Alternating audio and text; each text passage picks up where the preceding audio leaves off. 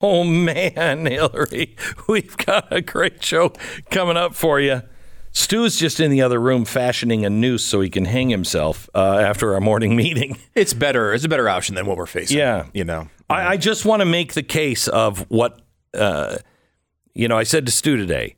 I'm not sure we make it to the election in one piece. 45 seconds. Uh, and I mean the election this fall. All right. I was like 2024. You're like, no, no, No. no. This No, one no. coming up. No. Um, Hopefully not. You didn't mean like the, today's primaries. No. because we only have a few hours until that. But y- your case, is so important that everybody understands. you know, you hope and pray that God will protect us from some of these things, but all of them that you're talking about here are plausible. Like they all are on the table to happen soon. Yeah. With I mean by August. 15 seconds. By August. Uh, the world can be a very, very different place by August. And it is intentional. And I will I'll show you next.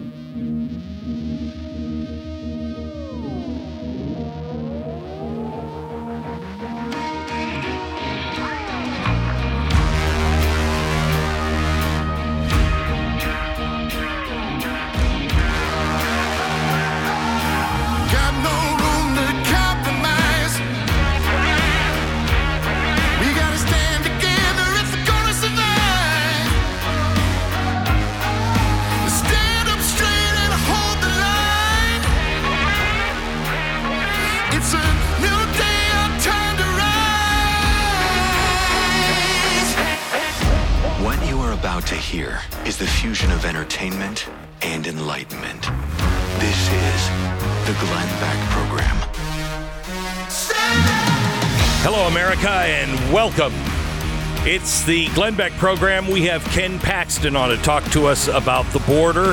Uh, yesterday, who even knew the, the World Economic Forum had a militarized police force arresting a friend of the program and somebody who used to work here. We're going to talk to them uh, also. We have James Lindsay on, and I want to start with how the world is going to be a very different place by the next election. And I do not mean 2024, I mean this fall in 60 seconds. Once upon a time, finding the right real estate agent to help you buy or sell a house was a roll of the dice. You'd read the, you know, you'd read the the seat, the bench there by the bus, and you'd be like, "Ah, that guy, he's got bus, he's got bus boards and bus seats. He's gotta be good.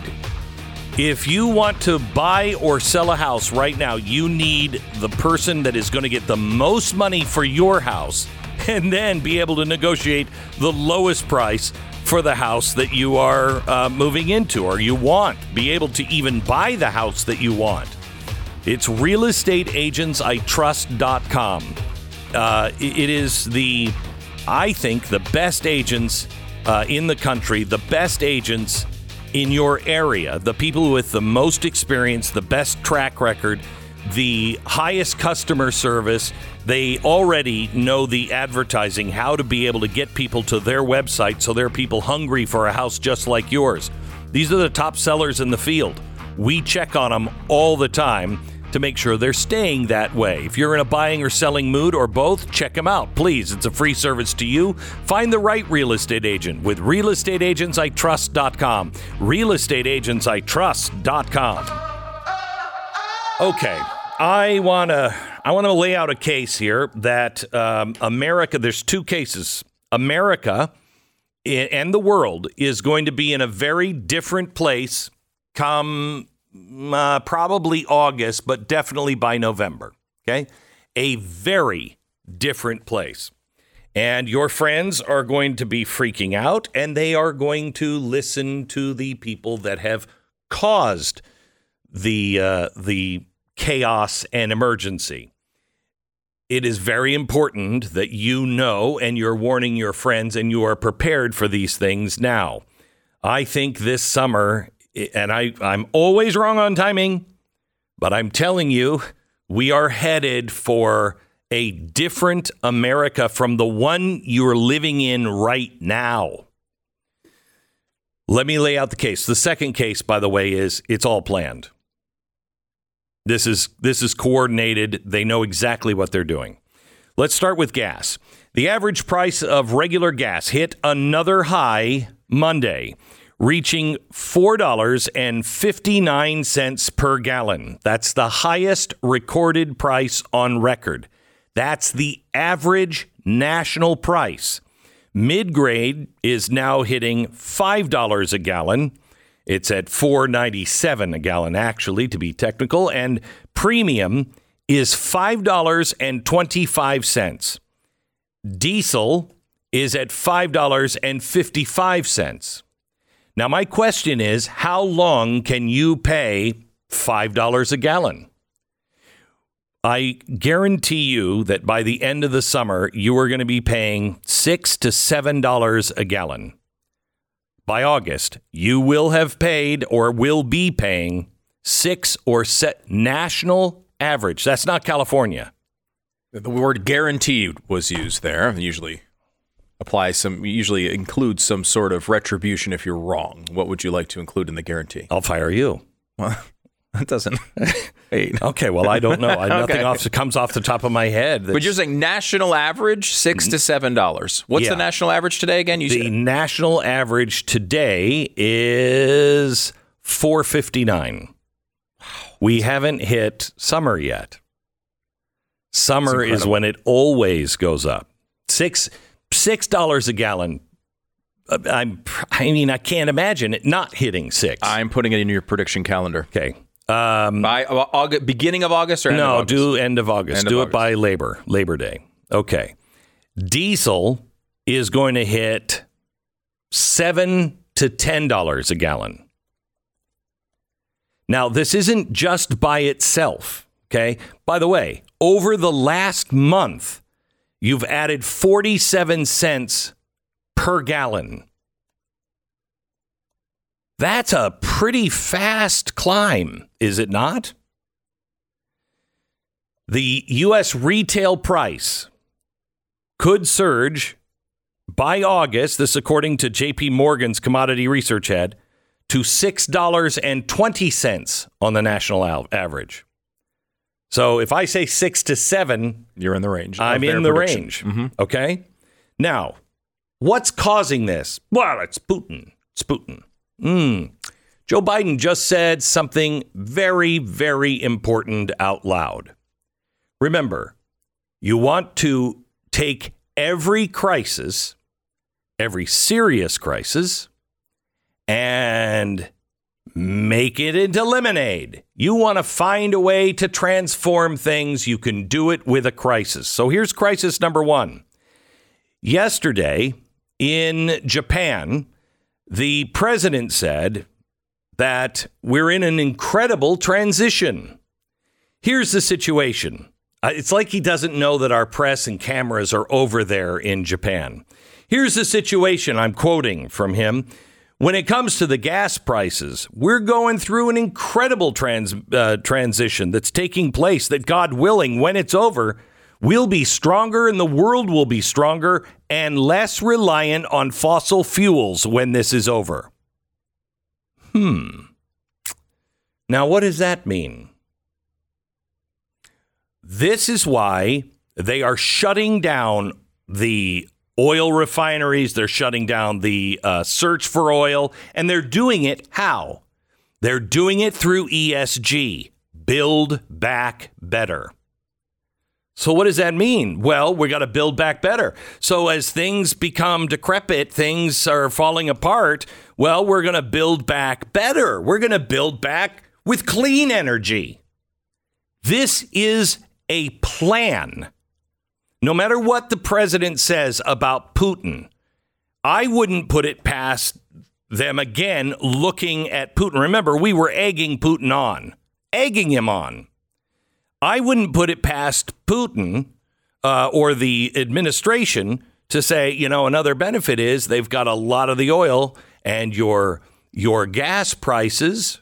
Remember this quote from Barack Obama will necessarily go up.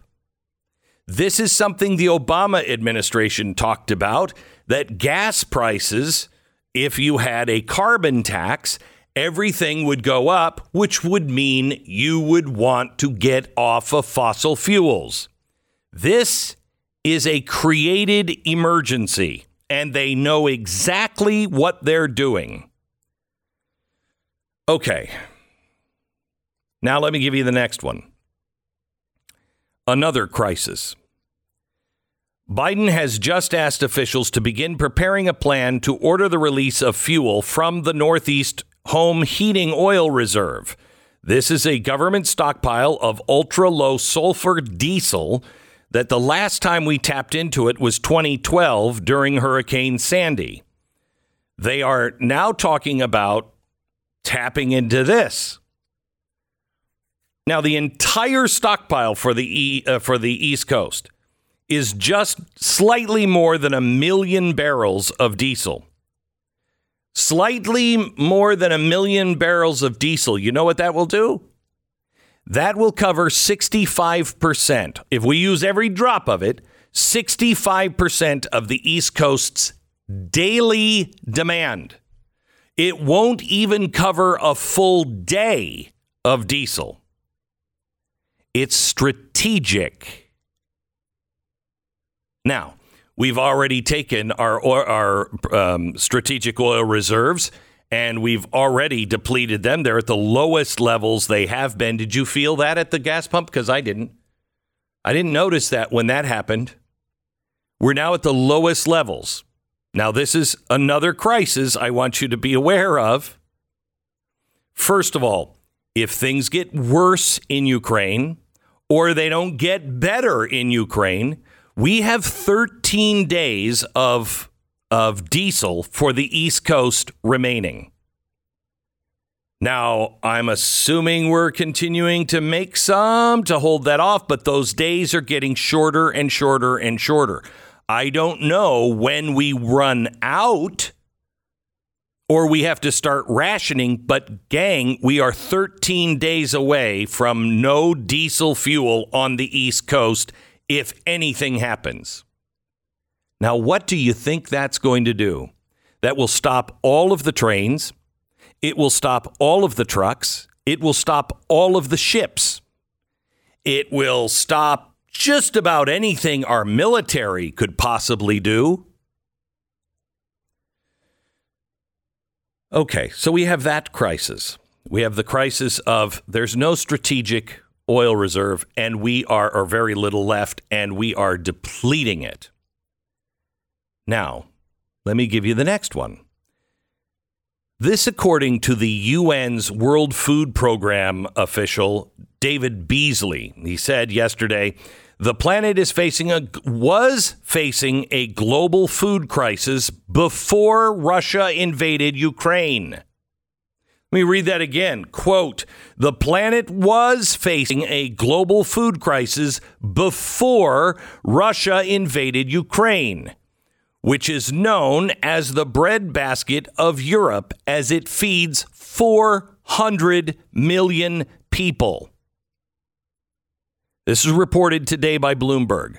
Along with mass migration from the ongoing war, UN's World Food Program official David Beasley is concerned that Russia's invasion has compounded the crisis facing the human race. Failure, listen carefully. Failure to open up the ports is a declaration of war on our global food security. There were 49 million people knocking on famine's door across 43 countries before Russia invaded Ukraine. They have to be extremely concerned about how destabilization and mass migration might affect the food supplies if we don't get ahead of this. We shouldn't kid ourselves that there are limits to Putin's brutality. The task here at Davos is for the world leaders to recognize that hunger is being used as a weapon. He called the impending global food shortage a catastrophe. Okay, so You knew in advance there was already famine on the way for 49 million. Ukraine feeds 400 million people. And the the ports are blocked. And so what did we tell you yesterday? That yesterday our State Department verified, our Pentagon denied it, but the State Department said they're working on a plan, the United States is working on a plan to sink the Black Sea fleet of Russia. Well, that's an act of war. But is that something you do if they're blocking the ports because blocking the ports is an act of war? You have massive fuel shortages, massive, which will include summer blackouts. You then have massive food problems and shortages, which will cause massive migration problems. And don't forget, our border is wide open, and we've told everybody in South America we've got plenty. In fact, we have too much, and all of that stuff we have, we stole from you and others. So come on and get it. I haven't even gotten to the good part yet. Oh, it, war, uh, but not just war. I mean, global war, not just war with Russia, global war, including China. I'll explain in 60 seconds. American Financing, NMLS 182334, www.nmlsconsumeraccess.org. These days, you need to be doing more to protect your finances, your investments, your family. You got to do everything you can to help save as much money as you can so you can survive inflation and anything else that's coming your way. I'm telling you, the food prices are going to go through the roof because of the diesel prices. Um, it's it, you've got to save everything you can. Please pay off the high interest debt, shorten your loan terms. You can easily access cash with your equity. So many possibilities. There's ways that could save you a ton of money, as much as thousand dollars a month. Please, why not learn more? Start soon. You can close in as little as 10 days. It's American Financing. Call them. Tell them your situation. 800 906 2440. 800 906 2440 or go to AmericanFinancing.net. 10 seconds, station ID.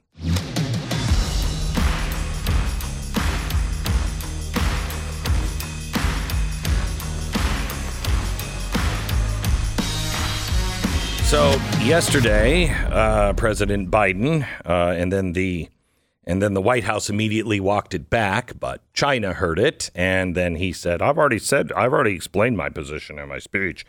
Uh, so what we have here: gas, an energy crisis, blackouts this summer, war possible because of the food shortages and the Black Sea being blocked by Russia.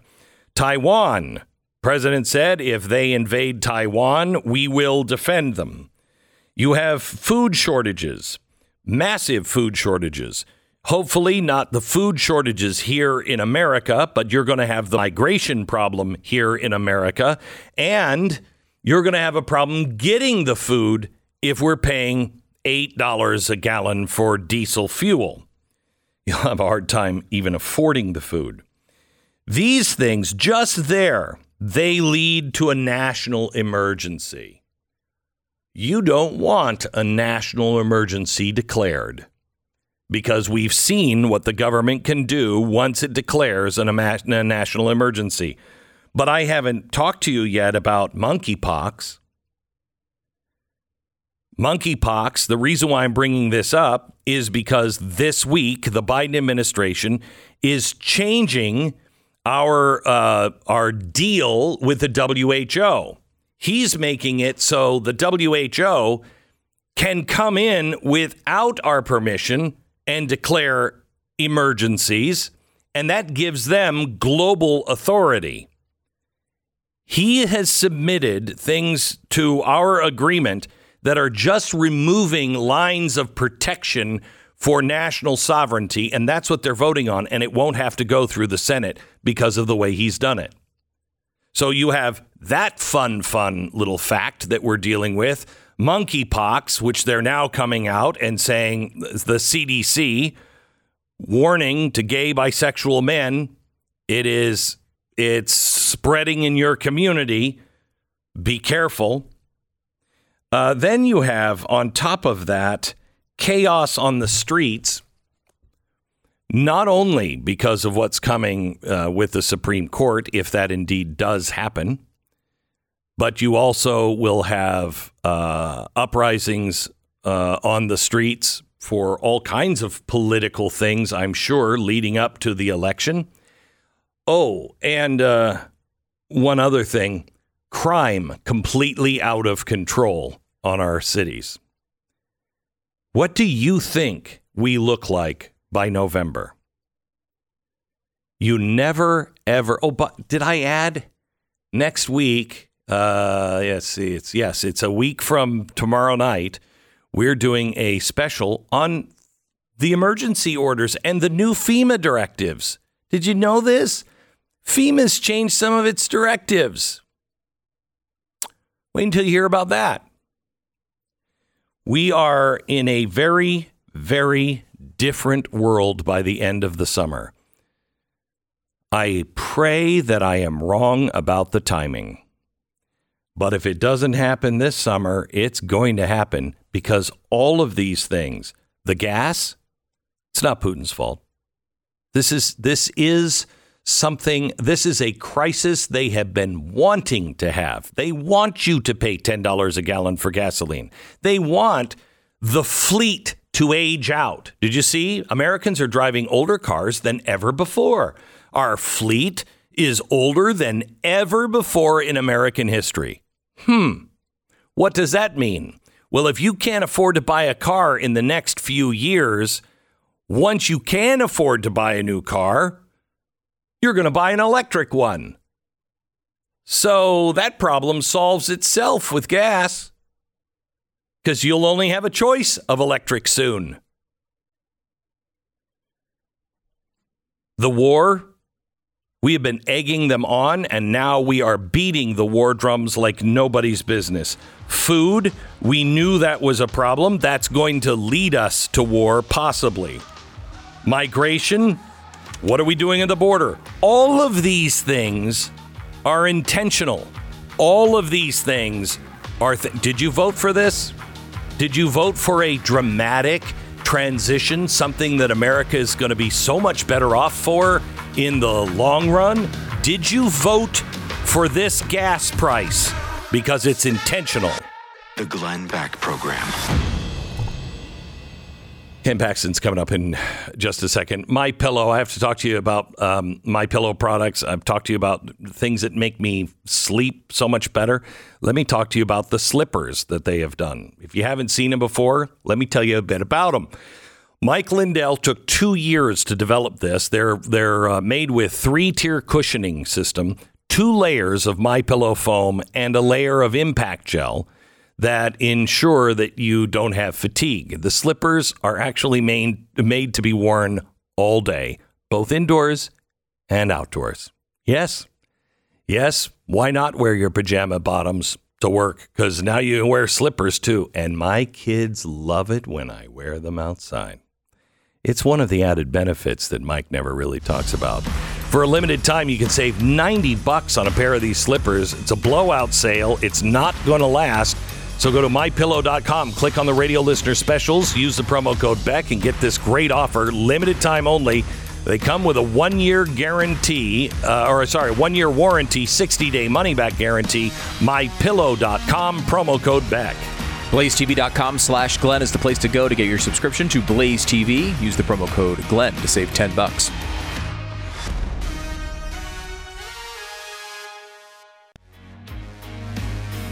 This is the Glenn Beck program.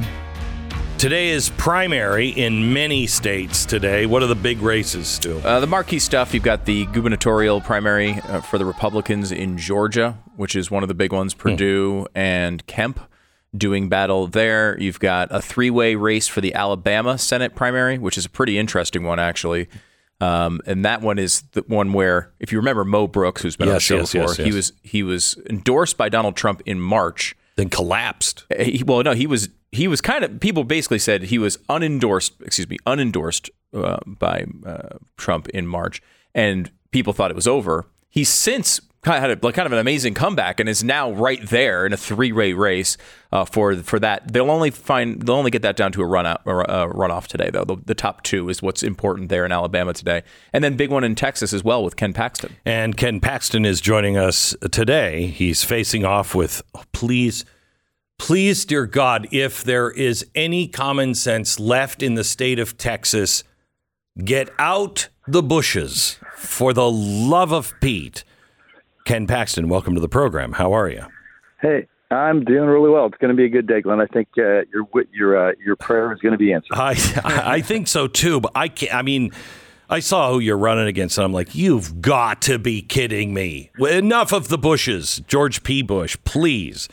Um, can we talk a little bit about because I think you are going to to win, and nobody should take that for granted. Please go out and vote. Uh, if you're in any of the primary states, we need the best people in office. Um, immigration, I just reading the headlines today. Roger Marshall says it's a war zone at the U.S. Mexico border, worse than I saw at Poland Ukraine border. We also have Abbott coming out and saying as many as 100,000 migrants waiting to cross into Texas. What can we do?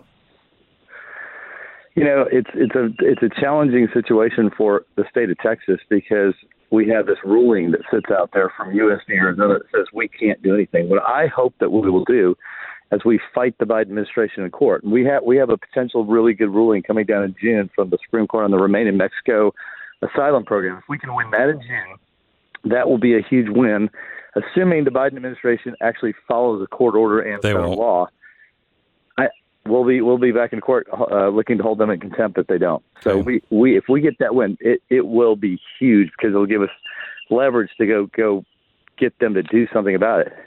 But I also I hope that my legislature, someone in the governor's office, issues an executive order, something that challenges that U.S. v. Arizona case because I think it was wrongly decided. It cannot be right that states don't have the authority to protect themselves when the federal government not only fails to do so, but invites the cartels to bring as many people exactly across right. the border as possible. That, that exactly can't right. That is a wrong decision. No. So I want to go challenge that, and and and I want the opportunity. I have to have I have to have somebody basically pass a law in in my state, and and then have the Biden administration sue us, or at least if they don't sue us, we get to implement the law and protect ourselves. Well, I, I got to believe that that is right. And, and Ken, I was just talking about the crisis that is coming with food and with fuel and migration. If food gets bad down in South America, they're all coming here. And the uh, um, administration has made it very clear that we stole all of this stuff, so why not come and just take it and claim it? We could be seeing real, real problems. I know, what was it? Half a million people came across in the last 45 days?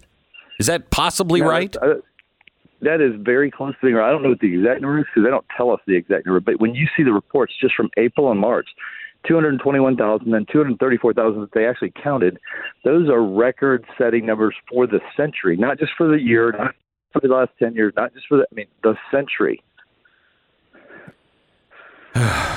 um, so, um, what are the big things that you're working on right now that you think are the most important, besides the border, the most important things? So, I mean, there are really two things that I, I consider the most important thing. We, we were we were in a battle over the uh, heartbeat bill, and then also the Dobbs case, which we're waiting for that to come down. We we actually drafted the amicus, and that's the the case that we argue that Roe v. Wade should be overturned and 23 other states joined us as Mississippi tries to defend their 15 week ban. We argue that the whole thing should be struck down. So I think that's an important decision coming up and something we've been working on for years. And I think this is our opportunity, and I really do believe the court's going to stick with the opinion that got leaked. And then, second, is our massive fight in Texas. We have four Google lawsuits, we have one Facebook lawsuit, and we're involved in litigation with Twitter. So that's not the end of what we're going to do. That's just the beginning. And if we don't stop these big com- tech companies from controlling the marketplace of ideas and from crushing competition in America, we will not be free. There is, um, uh, Ron DeSantis said uh, yesterday, there's no way Florida will support the WHO global pandemic treaty, which the Biden administration is trying to change and basically take out any roadblocks of you know national sovereignty. Um, have you looked into this, and and what would we be doing in that case?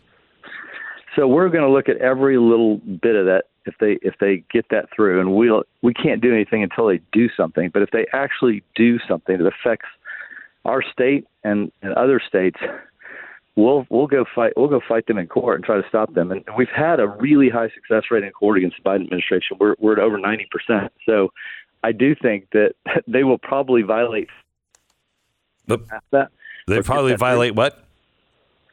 federal law, and so hmm. it's it's it's going to be another lawsuit from the from the state of Texas.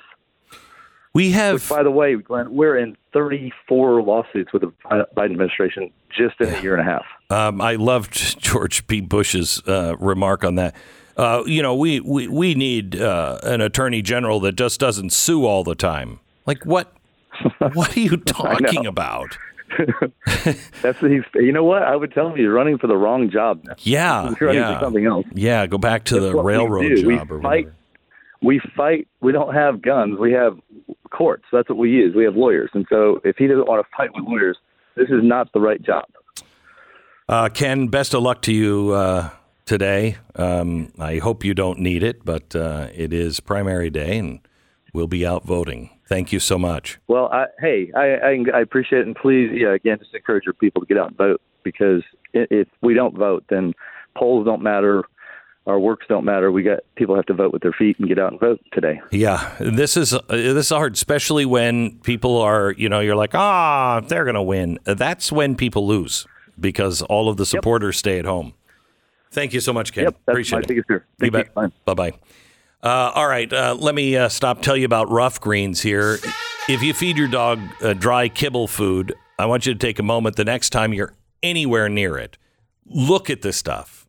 I mean, without me even telling you that it's sterilized and dead food, you can kind of tell that, right?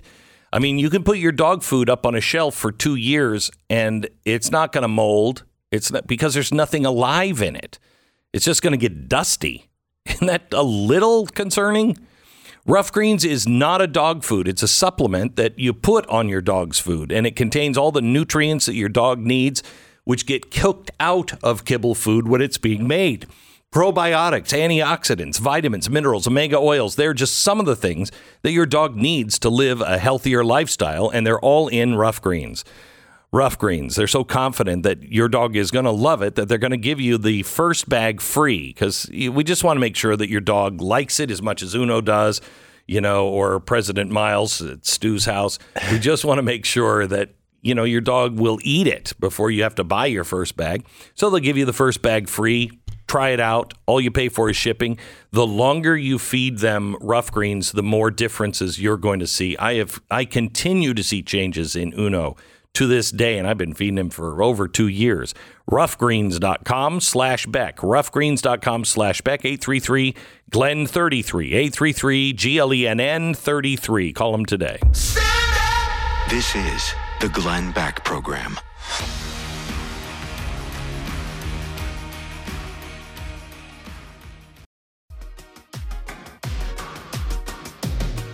This is the Glenn Beck program. So there's a few uh, states that are having primaries today.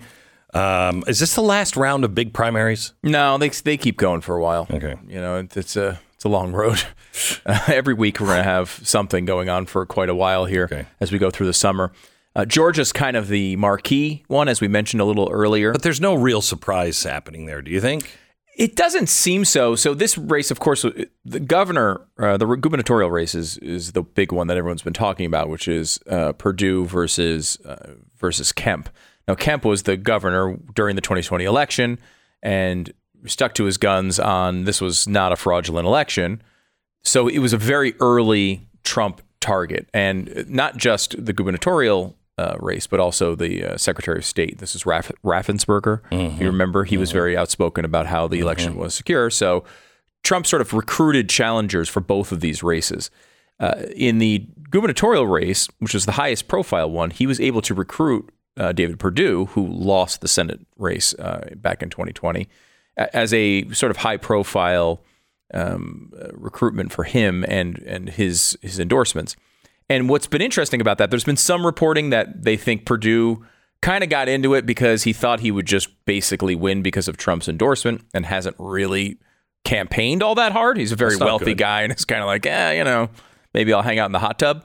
Uh, they, Trump uh, and and um, Perdue both deny that uh, that that's happening. Uh, but the, re- the reporting all is that Trump has uh, given up on this race and doesn't think he is uh, that the Kemp is going to be defeated. Uh, right, the last poll came out and it had it at sixty to twenty eight, with Kemp over uh, over Perdue. The interesting part about that, probably for tonight, is that it's not just about winning for Kemp. He needs to get over fifty percent. So the poll has him at sixty. Is it possible he falls below 50 and needs to go into a runoff, which would extend this? It's possible, but I, I would say unlikely at this point. More likely in the Secretary of State race, which looks like it probably will go to a runoff, though it's not decided yet. And that's that's the Raffensperger uh, Hice race there. Uh, Stacey Abrams is running unopposed. We think she can actually declare victory on this one, and it'll actually be real, uh, since no one is running against her. Now, she did say that her state is the worst state. Uh, that was her. That's her. That's her closing message here in the primary. Her state sucks. There, were- you know, there are certain things that a state, you know, that people should be able to vote for, and you know, will vote for from time to time, like California, that uh, has all kinds of. I mean, is going to be so extreme, California and New York on abortion, um, like crazy, crazy, crazy extreme, Everything goes. and um, you know, it, it will deserve what it gets. You know, uh, the same thing with Stacey Abrams. If if Georgia decides to go with say Stacey Abrams, good luck to you, Georgia. Yeah, Sincerely, good luck. I would. I would quibble a bit with your analogy there. However, I, it's not that that the state of New York will get what it deserves. The, these poor children will not get what they deserve, and that's I think the you should not be able to vote in the right to kill other people. No, I I agree with that, but you know, th- th- there is a that that is a truly unlike Stacey Abrams. That is a truly moral statement. And if you decide that you know we can kill babies at any time, at any time, even after birth, um, you I mean you'll, You'll- get what you'll you get- oh, deserve. yeah. You will get what you deserve. Yeah, uh, it's interesting, and I want to take get, get your take on this. This is a, uh, a, a, a quote from I think it was the Washington Post who was doing reporting on this Georgia race, and they were trying to get to the bottom as to why Trump's endorsements, which have been pretty successful around the country, generally speaking, why in this race where he put probably the most attention, why didn't this swing the race in the gubernatorial race? Here's here's what they say. Many Republican voters interviewed at polling locations this month said that they believe fraud tainted the 2020 election and mm-hmm. that they like Trump, yet they are exhausted by his singular obsession with it and are ready to move on. Yep. You think is that the Ameri- what yes. the Republican so, voters so think? here's what I uh, what I pulled up as we were talking about as you were talking about this. There are uh, there's a new poll out of Democrats and Republicans. Uh, what is the most important thing? Number six is discussing discussing the 2020 election. Thirty-two percent of Republicans think that's important. Sixty-eight percent say no. Let's not talk about it. So I do think Wow, tw- 68 Sixty-eight percent of Republicans. Wow, that's high. That's higher than I would have So expected it. number one, dealing with inflation. Republicans say eighty-one percent say dealing with inflation is number is the the biggest thing. Number two, with fifty-nine percent, stopping illegal immigration. Number three, with fifty-six, talking about traditional values. Uh, number four is investigating the events of January 6th at 47%. Uh, Number five, I think they mean differently, though. Right. Oh, sure. Yeah. Uh, number five, opposing abortion at 40%, then discussing the 2020 election. I think if, if Trump decides to run and if he is vulnerable to anyone in the that primary, it's that. It's probably like Ron DeSantis focusing on inflation and Donald Trump wanting to talk about the 2020 election more than the Republican electorate wants. And that's probably his So- only his only vulnerable point. I think so too. You know, it's it's interesting. There was a straw poll done at the GOP convention in Wisconsin this last weekend, and Ron DeSantis won. Uh, DeSantis received 38% of the vote. Trump received 32%. Nikki Haley was the next one. She is at 7%. Other candidates, uh, you know, were under 2.5. DeSantis full 16 point ahead in the polls against the best performing potential Democratic opponent, Charlie Crist. Can you imagine him as president? Charlie, Charlie still? Crist, yeah. What year Yeah. is this? I know. Charlie Crist again? I know. it's incomprehensible they're trying this again. And I think what's happening here is that people still like Donald Trump and they still uh, support Donald Trump, but they're afraid Donald Trump is going to make this about the 2020 instead of make this about inflation and the border and solutions and fixing it. Yeah. And I, I think that that is starting to take hold uh, in America. And I think that is what you saw from the Republicans uh, in Georgia. They don't want to go through it anymore. I mean, Joe Biden is gift wrapped the next four years if Republicans are smart about it. And you know, I can understand voters being concerned that the you know the wrong road will be taken. Republicans do find a way Every to, time. to, to snatch defeat out of the jaws of victory. This is the Glenn Beck Program.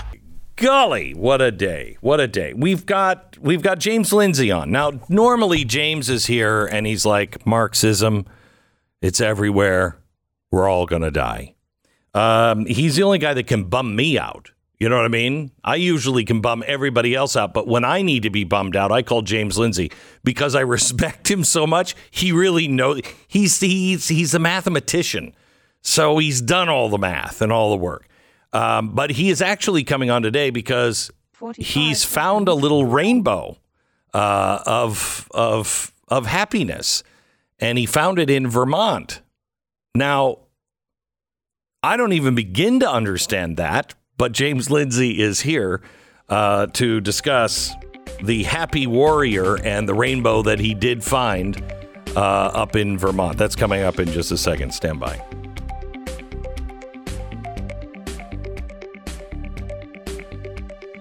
Fifteen seconds.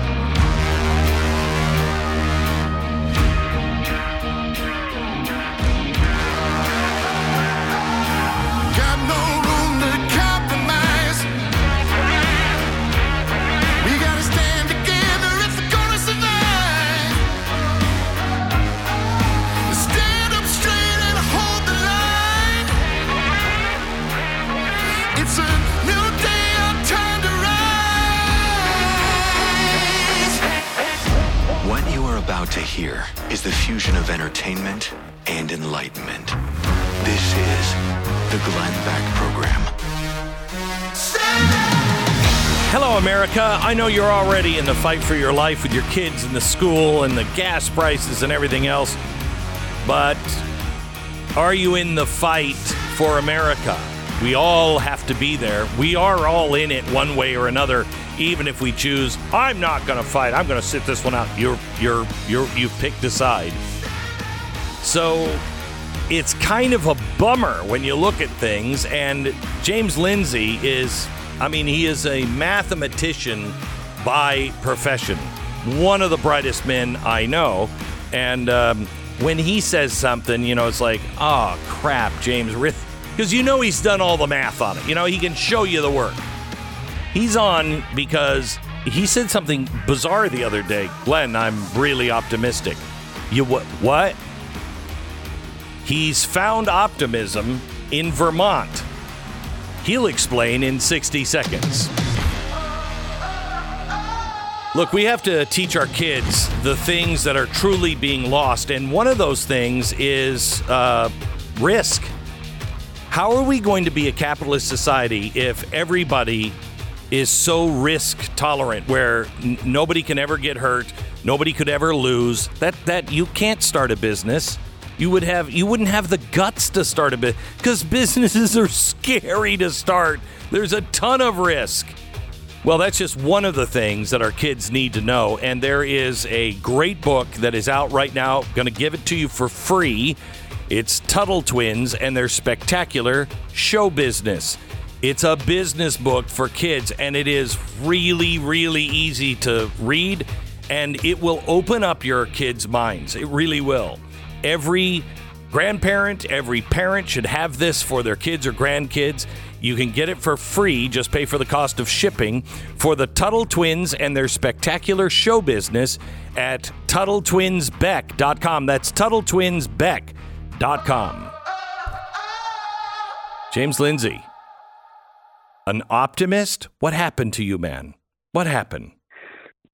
Well, I'm always a bit of an optimist, but I've been getting around. You know, I go to I've been to 40 states now. Glenn mm-hmm. talking about communism trying to take over America, and you know, you think you're going to go to one of these ruby red states like Oklahoma, or you're going to go to one of these ruby red states like Idaho or Utah and come away supercharged with the energy, and it's there.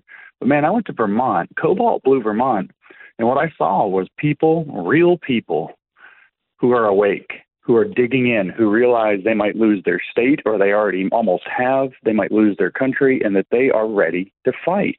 And they told me, you can't be negative. And I listened to them and I believed them. Now, uh, tell me, like, what did you experience exactly when you say ready to fight? What do you mean? I mean, they're ready to show up, go knock doors, get people out. They said that Vermont has been one of the reddest states in the country up until about 20, 30 years ago. And all those conservatives still live there. They all off in the woods.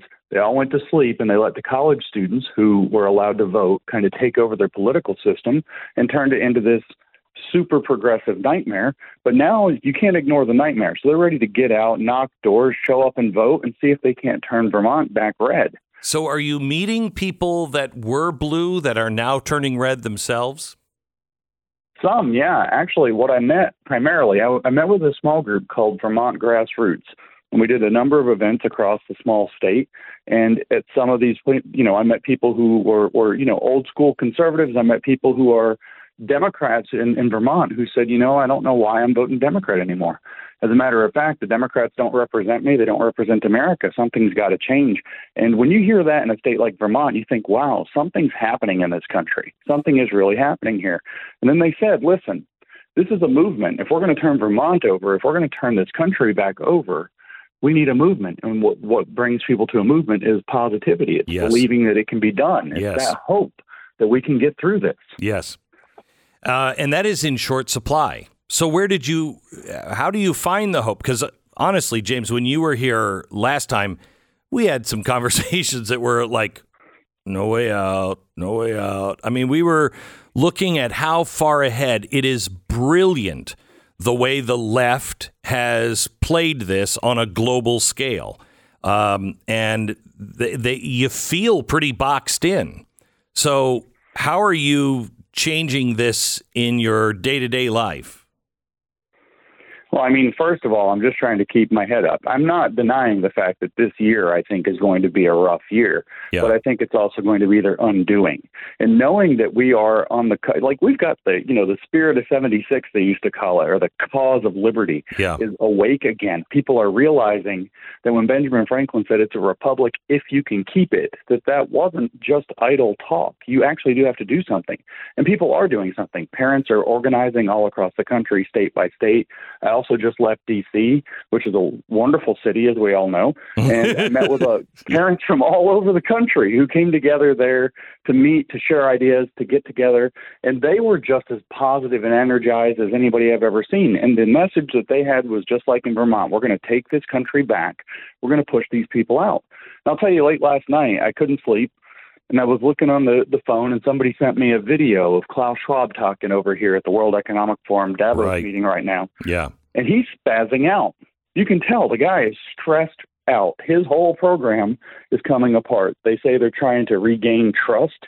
And then they even say we have to regain trust with each other, the elites, because nobody trusts them anymore. And this means that we are at a we're I mean, they tried a revolution and we're at a true revolutionary moment where we can turn this country back around. Yeah, they they really planned on things being um, people being docile. Uh, I don't know if it was their arrogance that they thought everybody would just agree with them or go along, or if they thought they were so far ahead that nothing could go wrong. But you know, just on the Great Reset, it's not a conspiracy uh, anymore. There are the people who know about it, and that's now over fifty percent, are in the sixties to seventy percent lockstep against it, uh, and that's on the uh, that's on the left, not just the right. Uh, so it, it is it is falling apart, and that is really good news. Yeah, I have to tell you, all through Vermont, also they pointed to me to one thing that's positive after another. They pointed me just to a, uh, a court of appeals case where a professor, uh, Nick Meriwether, ends up getting a ruling that he doesn't have to acknowledge somebody's gender gender identity because he can't be compelled his pronouns or whatever because he can't be compelled to uphold an ideology. They point out a case where the Black Lives Matter and the gay and the trans flags are being flown, and a Christian group says, "Well, we want to fly, fly the Christian flag." They're told no, and the Supreme Court rules nine to zero. Even this court, nine to zero, rules that's a violation of free speech. And then what happened was schools across Vermont that were flying those same flags took them down.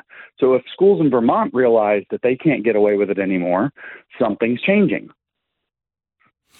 I was just talking to Ken Paxton, and the the uh, the cases that are still yet to come out from the Supreme Court are game changing, truly, truly game changing. Uh, if they if they come out the way everybody kind of thinks they will, uh, it's not just um, abortion.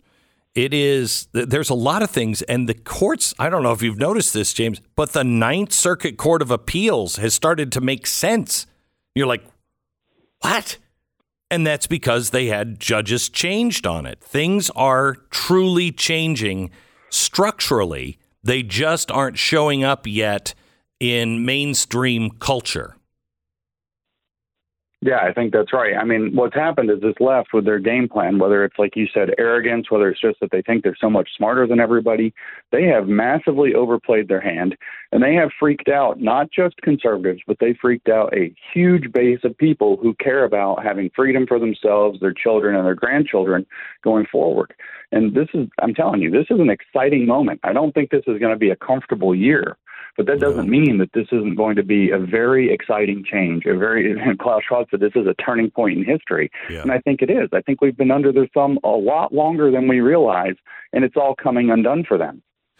I, I want to lay out a scenario uh, for you because, uh, again, I, you're so logical and you're one of the smarter guys that I know.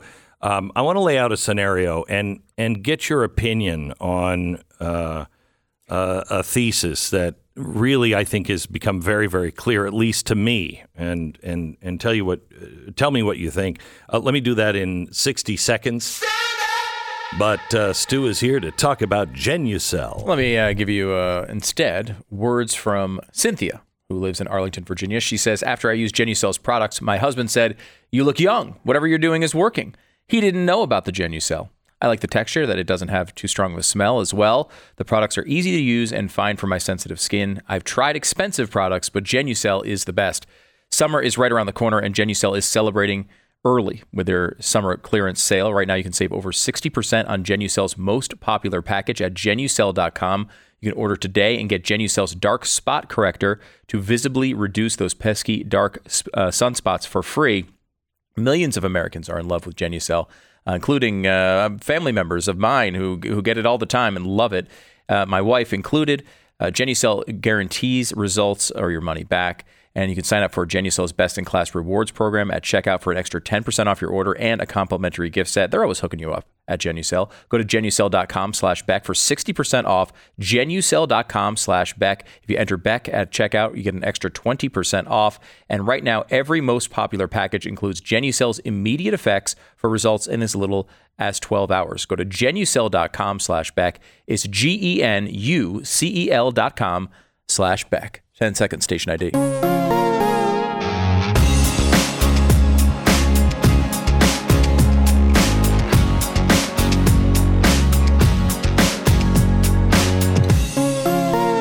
So we're on, uh, we're on with uh, James Lindsay, who has written a must read book. It is called Race Marxism.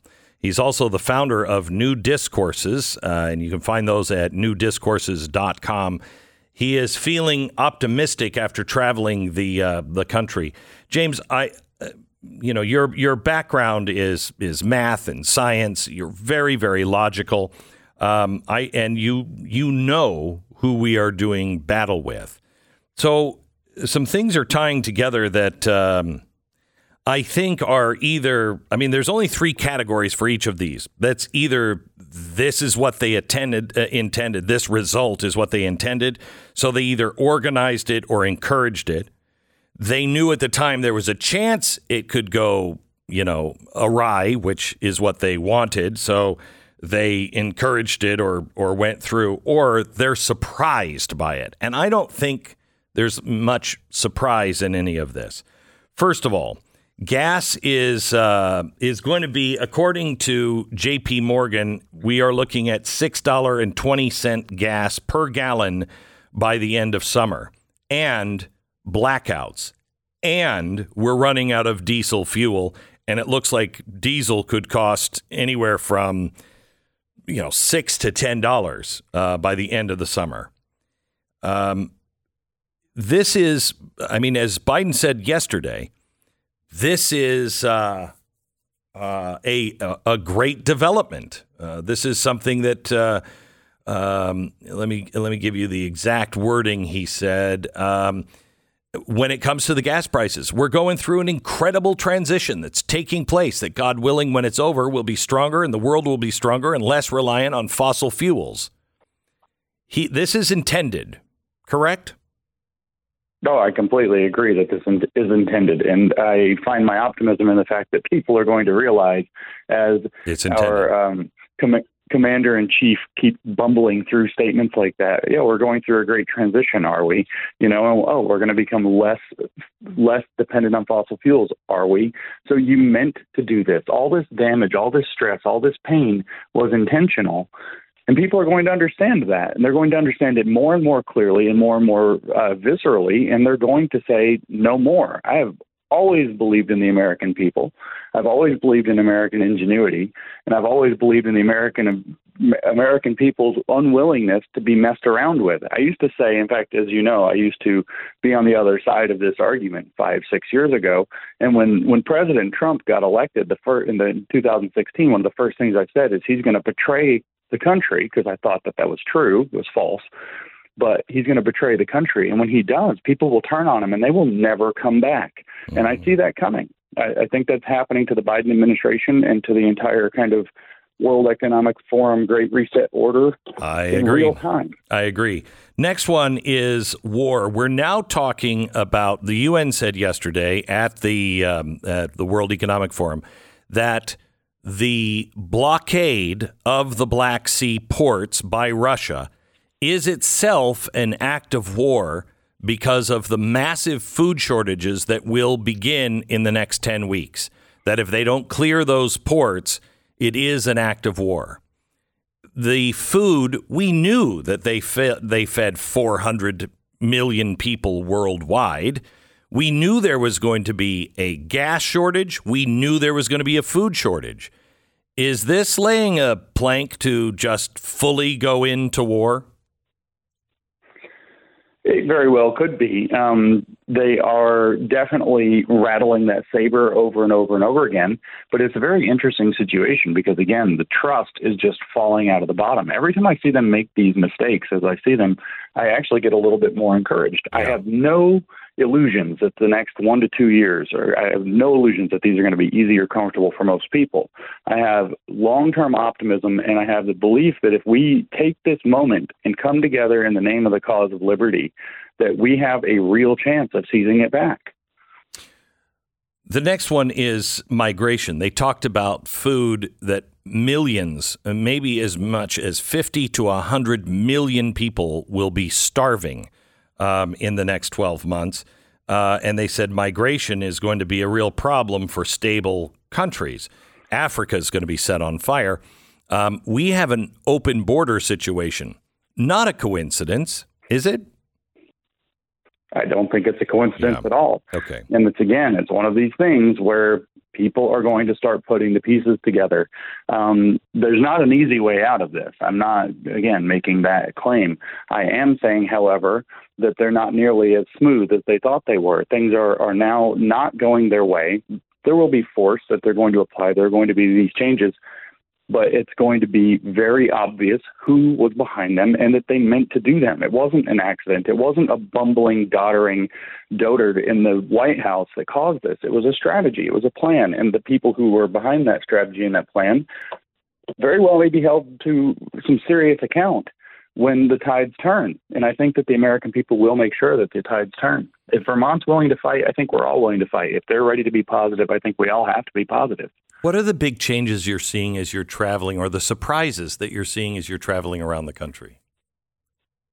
Well, I mean, the, obviously, I was shocked to hear how positive and fired up Vermonters are. I literally, on uh, shameful to myself, the last email I sent to my my assistant as I was flying out was Vermont's a, la- a lost cause.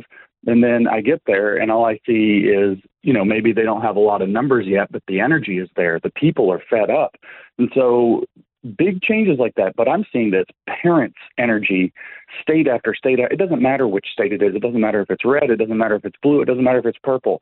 I'm seeing parents up off the couch, and for every parent up off the couch, there's two grandparents up off the couch, Yeah, yeah. and they are ready to change this. They see that we are at a point in this country where if we don't all get up and do something, and we can all do something, then we're going to watch our children be the first generation in this country's history to lose their freedom in a real and measurable way. And they're ready to take back the country for to protect their kids and their kids' futures. It really is. Um, it really is a case. If we just all stood up and just say, "No, no, not doing it, not doing it," um, it, it changes everything quickly. It sh- we have seen recently, um, even with Disney, we have seen how they are backing up. You're seeing, you know, with BlackRock, spooked. BlackRock came out and said we might be transitioning out of oil uh, too fast, and uh, so we're gonna we're gonna uh, that that's all from public opinion. That's all from public opinion.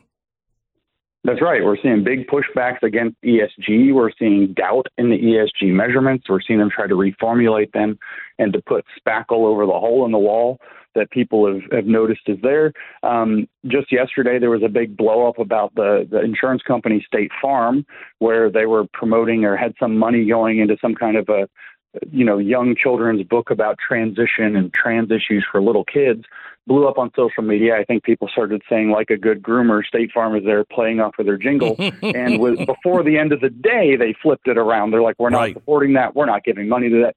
Within a day and you're seeing company after company start to back off and get get cagey about these things realizing especially after the blow struck to disney that um, this isn't going to be something that people are going to put up with and keep putting up with indefinitely like they probably thought that people would One last thing about uh, Bernie Sanders. We have about forty seconds. Um, or, or Vermont, Bernie Sanders. Is there is there any kind of recognition from people that you talk to that well, that might have been a mistake?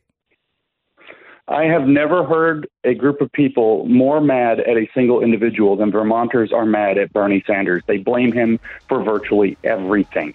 Almost every Vermonter I talk to, whether Democrat or Republican, is mad at Bernie Sanders. Wow. Wow, quite a quite a change. Thank you so much, James. I appreciate it. James Lindsay, don't give up. Get out. Find local uh, clubs and organizations that are fighting against all of this stuff and join them. And also make sure you go to newdiscourses.com. The Glenn Beck Program. Okay, food shortages are coming. Uh, if you missed um, hour one of the podcast, you need to hear it today. Um, this could be a very uh, difficult summer. We're going to make it through, but we all have to keep our head and we all have to be prepared for it. Now, food shortages, they're around the corner. They're already here in some parts of the world, go to preparewithglenn.com and check out what My Patriot Supply has to offer. Made a special deal to get $150 off the three month emergency food kit for this audience. It's long term storage food, packaged 25 years. Uh, it'll be there when you need it. Having emergency food set aside is like bu- buying an umbrella on a sunny day. Nobody in America, you know, Chinese buy umbrellas on rainy day or on sunny days. We wait for the rain and then they're out. But don't wait until you're going to need it because they'll be out. Preparewithglenn.com. Go there now. Preparewithglenn.com.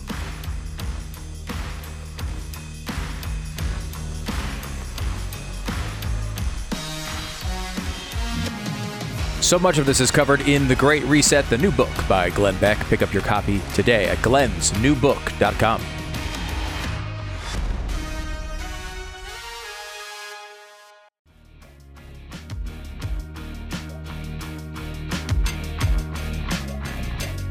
So, Stu, uh,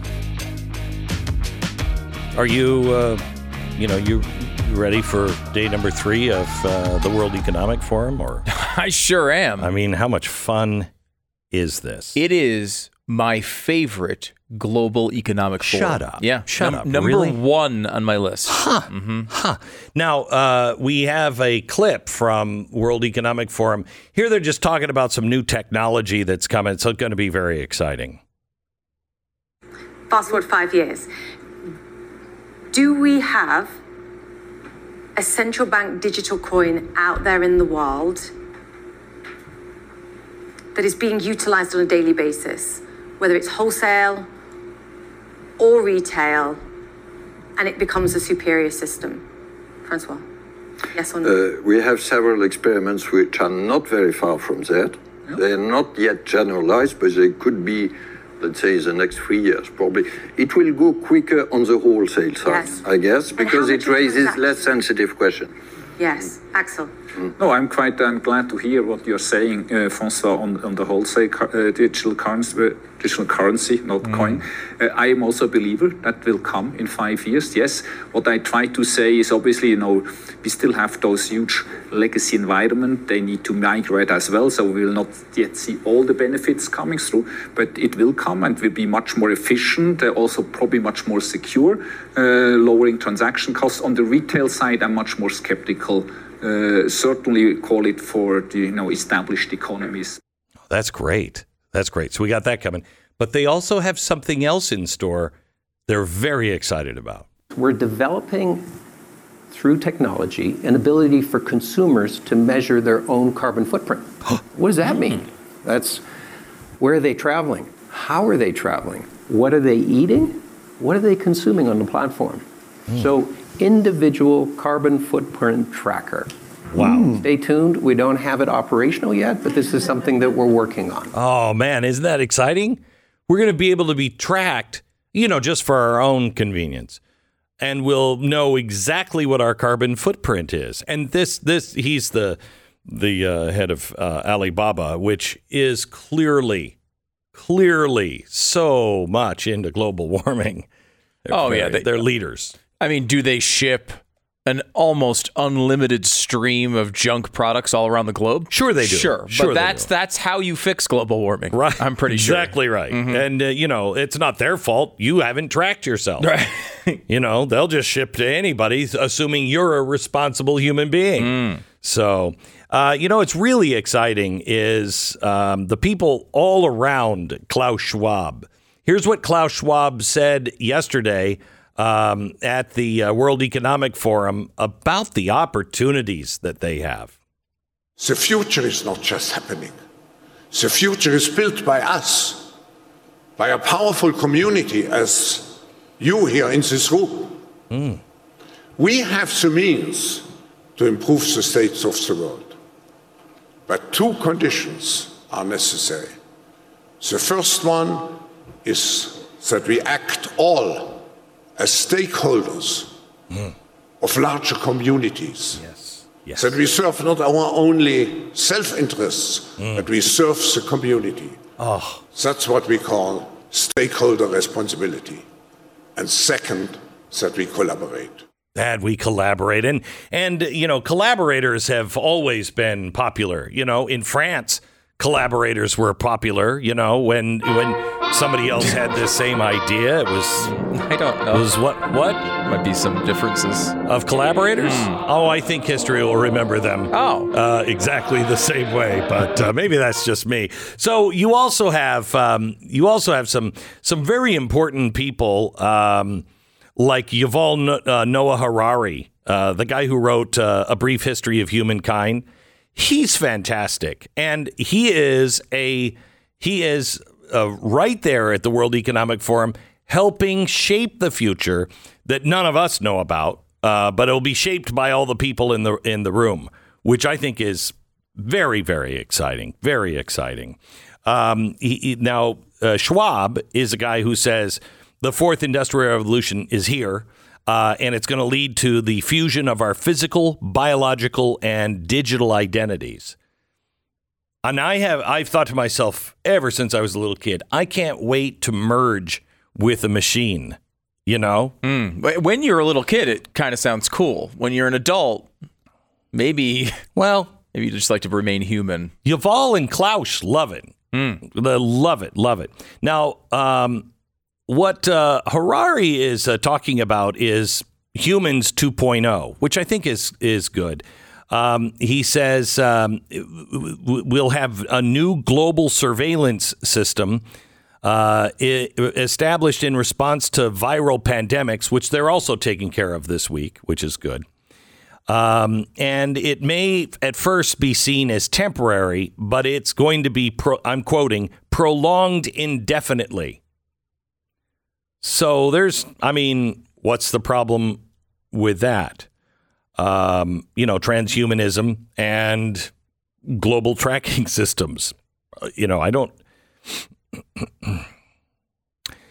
So he has also uh, talked about the uh, creation of a digital globe ID system, uh, basically a vaccine passport, uh, the creation of uh, digital global money, which both of those are in discussion and beyond the planning stages now this week in Davos.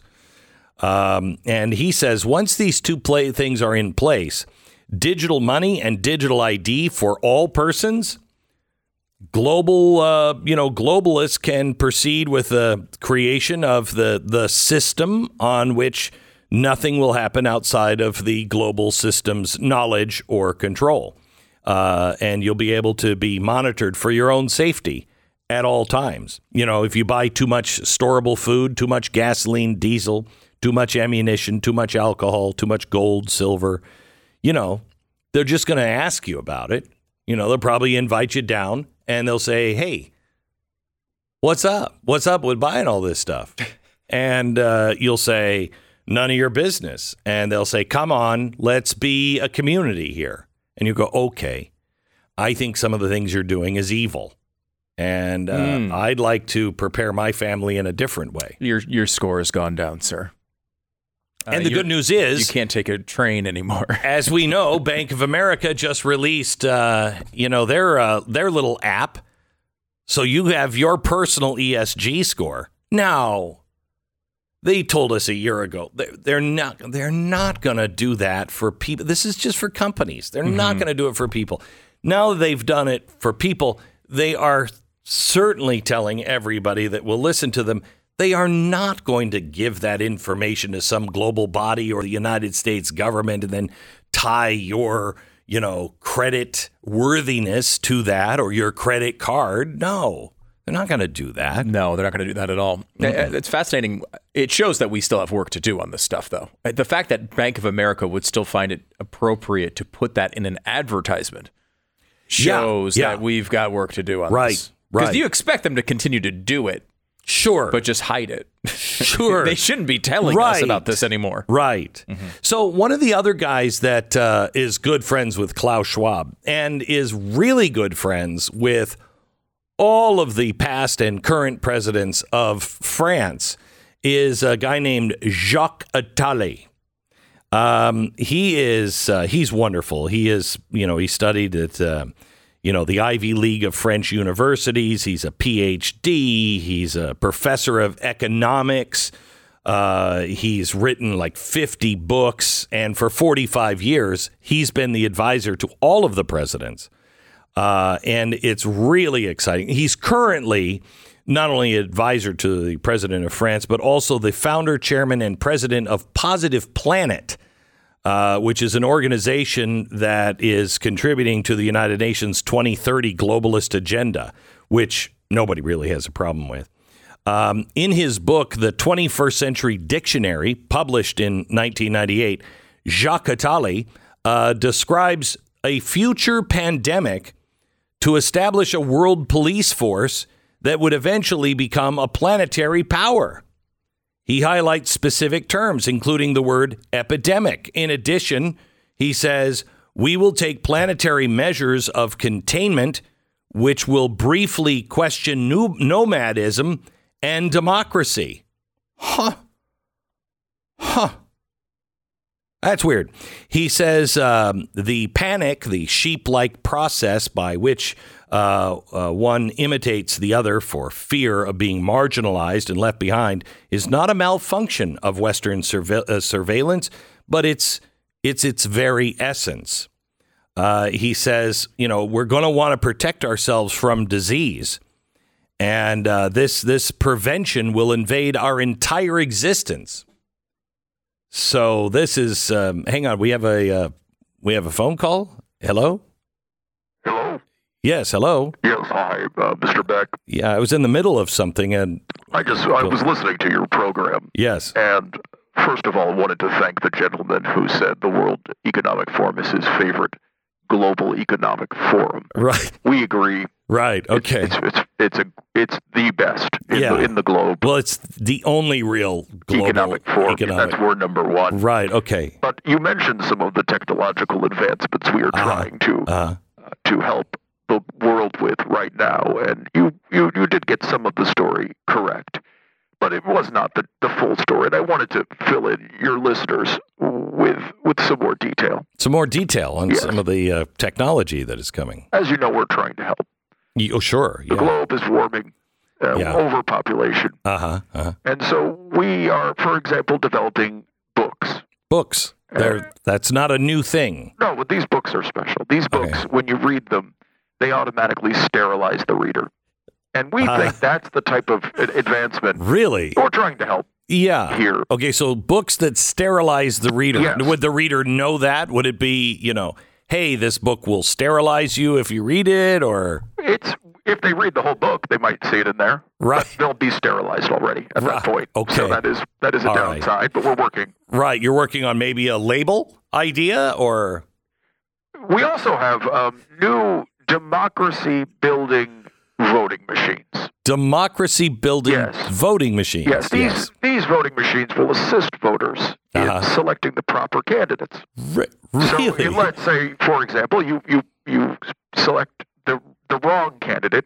We'll make it the right candidate, wow, you will. assisting Yeah. assisting the people. We also have a new variation of hard seltzer we're working on. Yes. Really? Yes. You have the the voting machines that change your vote. You have the books that sterilize, and you're working on a hard seltzer. Yes, White Claw, Black Cherry, Monkeypox. We think people are going to love it. What is the name? What is the name of that again? White Claw, Black Cherry, Monkeypox. Okay. And now this one, now some people, and I've heard you make these sort of references where you you make a sound Evil? devious Yes. in some way. Well, evil is probably a, And we have had some ideas on that. I, I'm going to be honest with you. Some of the ideas have crossed that line. okay. Not not the ones I've mentioned so far. the monkeypox drink is not. It's black cherry monkeypox. Okay, it's well, delicious. all right, yeah. You will get monkeypox, but it is a delicious. It's the most delicious way to get monkeypox. Okay. But all right. we, we came up with this idea, and I don't. You're not fully gonna- supportive yeah, I don't think we should. Yeah. We were thinking of trying to develop a social media app social- that shorts that shows like short videos of people dancing and lip syncing but we'll have it completely controlled by the Chinese Communist Party. and we, that- we that- were that- like, no one's going to go for that.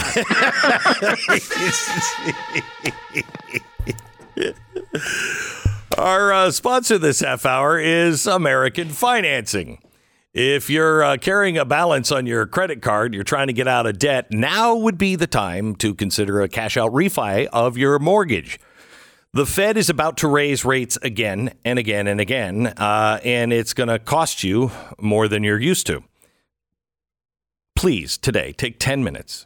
Just take 10 minutes out of your day and call American Financing. Get a free mortgage review. Here's what's going to happen as they raise rates, your credit card rates are going to go through the roof. As they raise uh, rates, God forbid you have an adjustable mortgage, your mortgage is going to go through the roof. But also, you lose the money because your house is going to decrease in value as people aren't buying houses. That's the way the free market works, with an exception of the Fed is screwing with it. Um, your your value of your house is going to go down.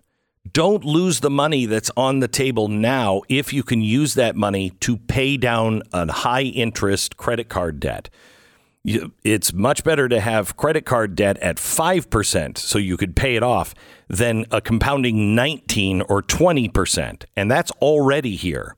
Please call American Financing at 800 906 2440. 800 906 2440. It's AmericanFinancing.net. American Financing, NMLS 182334, www.nmlsconsumeraccess.org. Stay informed. Sign up for the free newsletter today at glennbeck.com.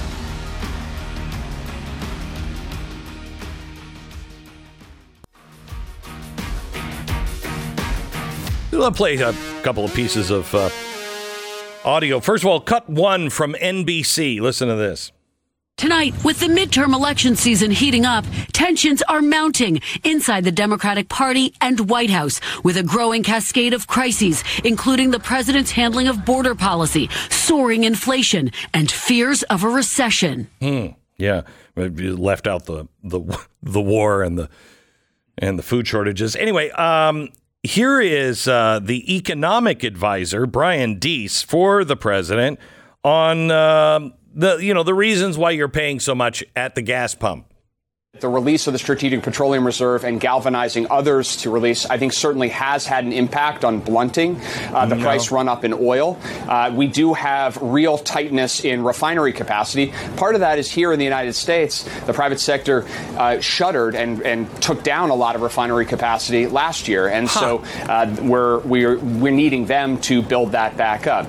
Uh, but the Yeah. thing that we can do right now is focus on both how can we increase supply. It's important to continue to focus on how to increase supply Uh-huh. of oil, uh, but also particularly in this refined product environment. Yeah. So, uh, Stu, how? Do, I mean, how do they get those oil companies just to open up those refineries? This is the Glenn Beck Program. We have uh, uh, Jack Posobiec on with us here in just a second. He was detained by uh, some sort of police, uh, World Economic uh, Forum police, who knew they had their own uh, police force with the badges and the uniforms and and uh, and everything else, and can carry uh, military weapons. I mean, they were carrying machine guns and. Uh, uh, frisked him, made him empty his pockets out. I, I think it's because a camera was 45 there um, and showed up that I think he was released. I, I don't know, but we'll find out from him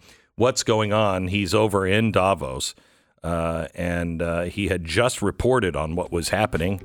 Police show up. They ask him for his ID. He shows them. They go away. Pretty soon, the World Economic Forum police show up, and it gets a little scary. Uh, Jack is going to join us here in just a second, so stand by.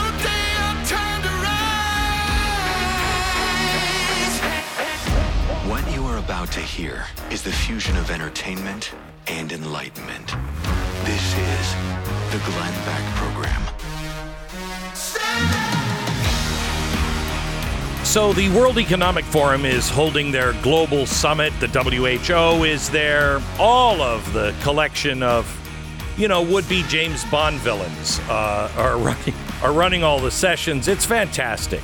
Uh, and as our our freedom slips away in the cover of some ski resort, um, there was an arrest. Not an arrest. I'm sorry. There there was a questioning questioning that happened yesterday.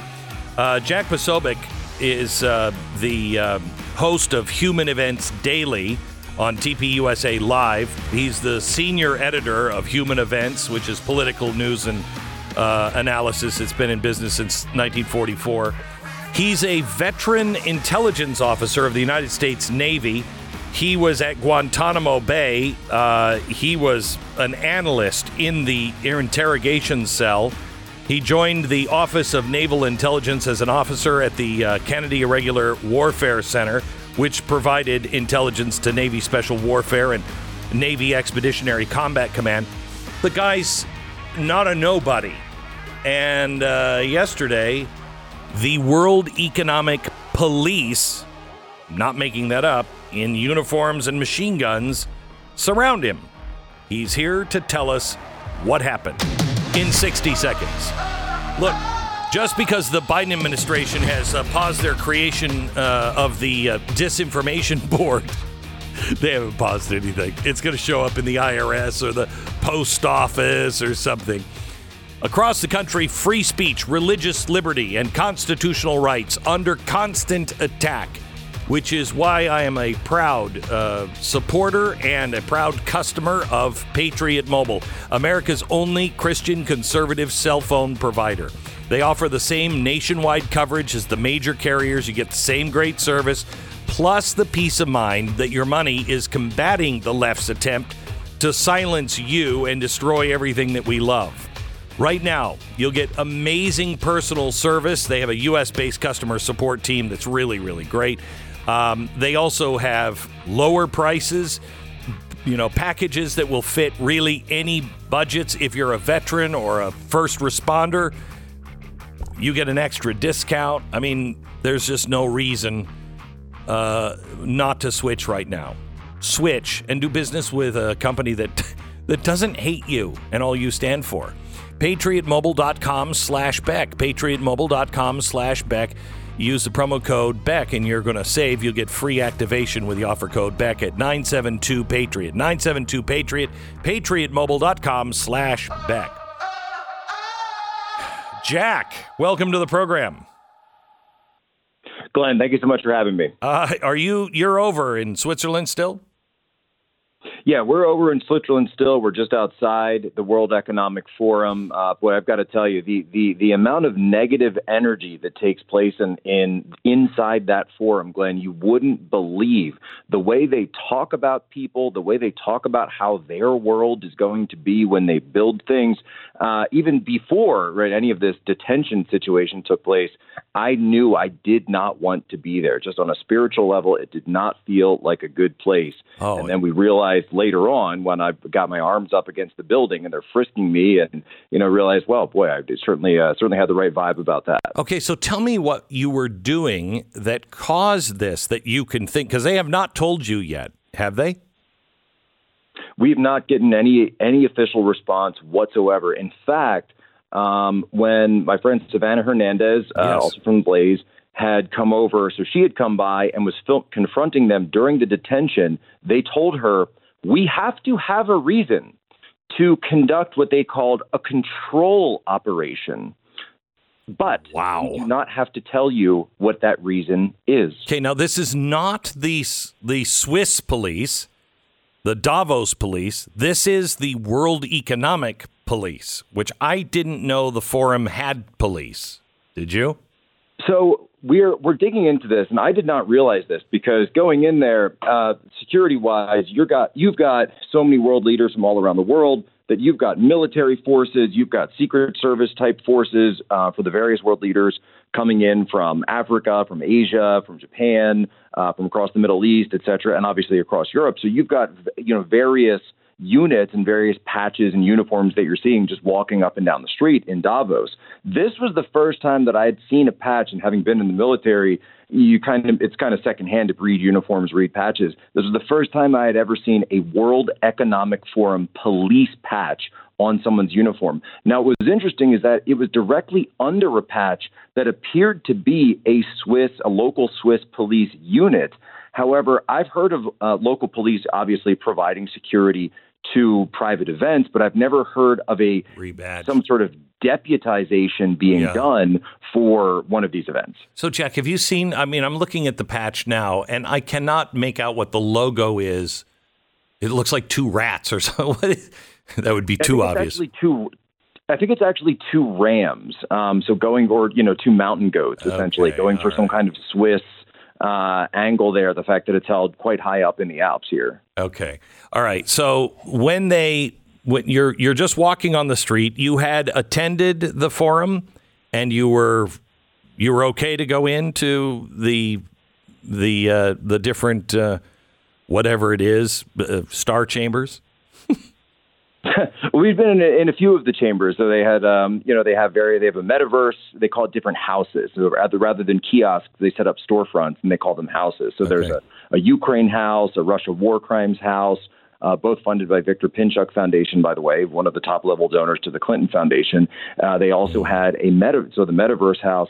We'd been coming through. Um, reporting on this. And then we were doing a stand up, just a typical reporter stand up on the side of the road outside where we thought was a nice shot because you could see the entrance, you could see the flags, you could see people coming and going. Been doing a couple shots there um, just for live hits as well as, the, as recording my own podcast there. One officer came by, plain clothes at one point, said, Hey, just wanted to ask who you guys are, Here, see your press credentials. Handed them over. Sure, no big deal. Here you go. All right, you guys are good to go. So We'd been filming for about an hour. The crew had just taken a break to get some food, recharge the equipment, and we were planning to make a move to our next shot uh, to meet up at a different spot that was a little bit higher up. And that's when two paddy wagons full of what we now know were our World Economic Forum police showed up like a quick response force. They came out, guns drawn, MP5s, that's your 9 millimeter semi automatic, um, and told us, you need to leave. You cannot leave. You need to stay here. And we need to check your papers again. And you need to tell us who you are, why you're here. Uh, so you turn your. I'm assuming you just turn your. You said that they were. I think you used the word flagging you the whole time. That just means pointing a gun at you the whole time.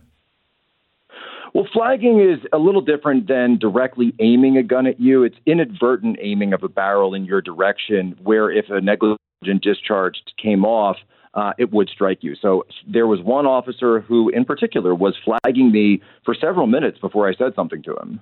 Okay, um, and so you turn over the paperwork, and then what happens? Right. So we turn it all over and we say, here, you know, we turned it over before. We'll turn, you know, papers, please. So we'll turn it over again. Uh, at that point, they say, we need to frisk you. They took us one by one, uh, sort of behind the building, behind a stack of, you know, tables that had been set up there, uh, frisked us, you know, spread them, frisked, hand in the front, hand in the back. We're going to go through everything that you have. Open your bags. They asked us to go to the van. They wanted to check out the van that we had brought. You know, we rented a van and drove in uh, with the whole whole crew and all the equipment. And all the while, we're asking them, why are you targeting us? We gave you our, our passes. We showed you who we were. We're going, so we're traveling under Turning Point USA. Um, they've got a whole great reset thing going. Go to tpusa.com. You've got a book up there right now, the conservative response to the Great Reset. You know, totally above board, nonprofit. Everyone's heard of it. You can go to the website very quickly and see it. And so I can only surmise, Glenn, that in the time where we handed our papers in the first time to the time we handed our papers in the second time, it didn't become about what we were doing. It was about who we were and why we were there. Mm-hmm. So then, how did this? Um, how did this end up? You, you're. I, I understand that they at one point said that you know they wanted some of you to travel back to their van, which would sound like something that would happen in a movie. Uh, and then you, Right, you know, and, disappeared. um, you know, and and and you, you mentioned I appreciate your your intro. The, um, you mentioned that I had served at Guantanamo Bay, and I said, look, you know, I I I've done a better job of this than you guys are doing right right now. When I was on the other side of the table in uh in this type of this line of work, you know, you're not supposed to be so obvious about it, right? Right. And I said, no, we're we you know, if you want to, they said we just want to review the footage. We just want to look over some of the things that you've been saying and some of the things that you've been Why? filming. Why do they have? to take Do they have any authority to do that?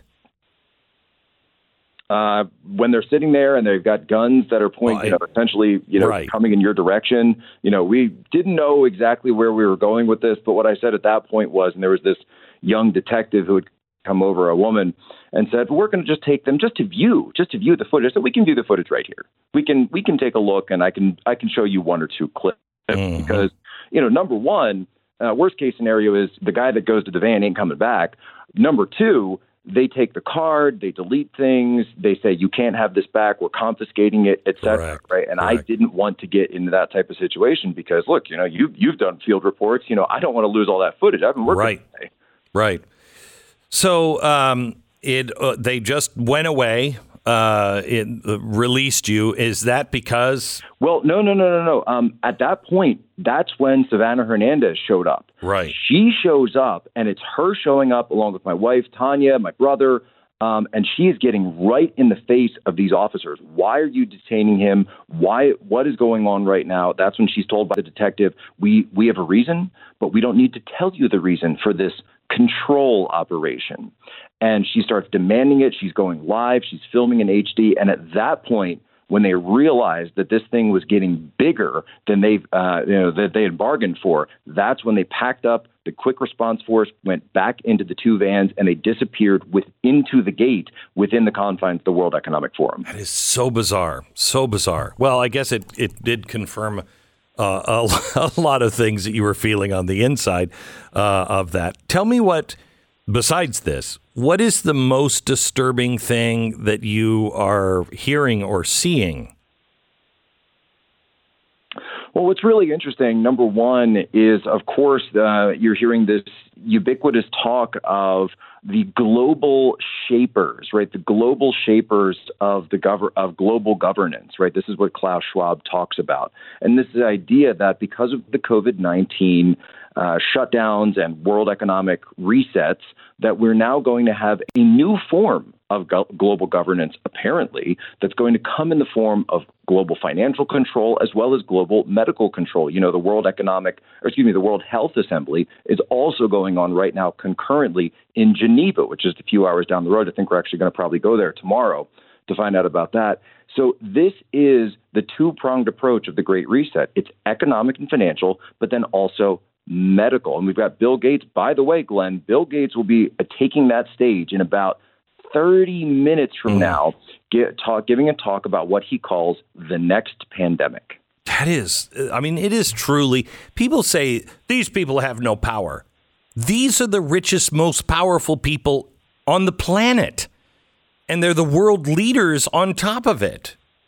And I, I don't know about you, but I mean, you obviously, you know, were frisk when you tried to uh, attend. I don't know anybody who's ever been invited to this that's a regular schlub that's out there voting for people. This is really disturbing. Well, and, that, and that's exactly right because they're making the decisions for everyone else. They're inside the confines of their chambers. They're you, they're living high off the hog, off of this printed money, off of the um, the leverage spending that's going in, and the leverage borrowing from the Fed to BlackRock and Blackstone and Larry Fink and these ESG you know monopoly schemes. That's how they make their money.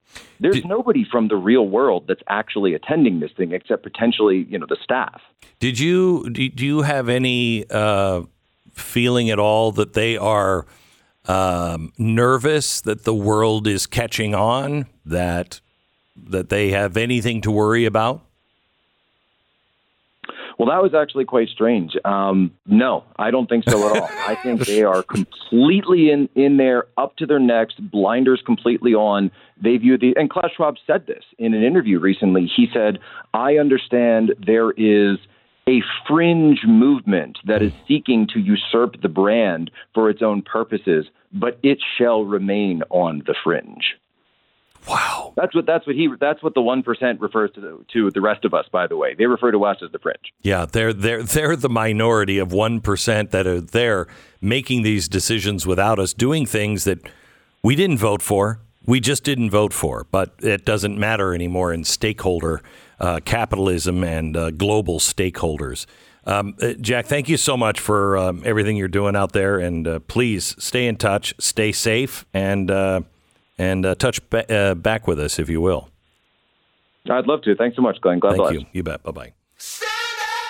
All right. Uh, you have children. You're probably painful aware, uh, painfully aware that summer break is right around the corner, and now your kids are getting some time off from learning. But really, really, are they taking time off from learning, or just uh, taking time off learning about how many different genders there are?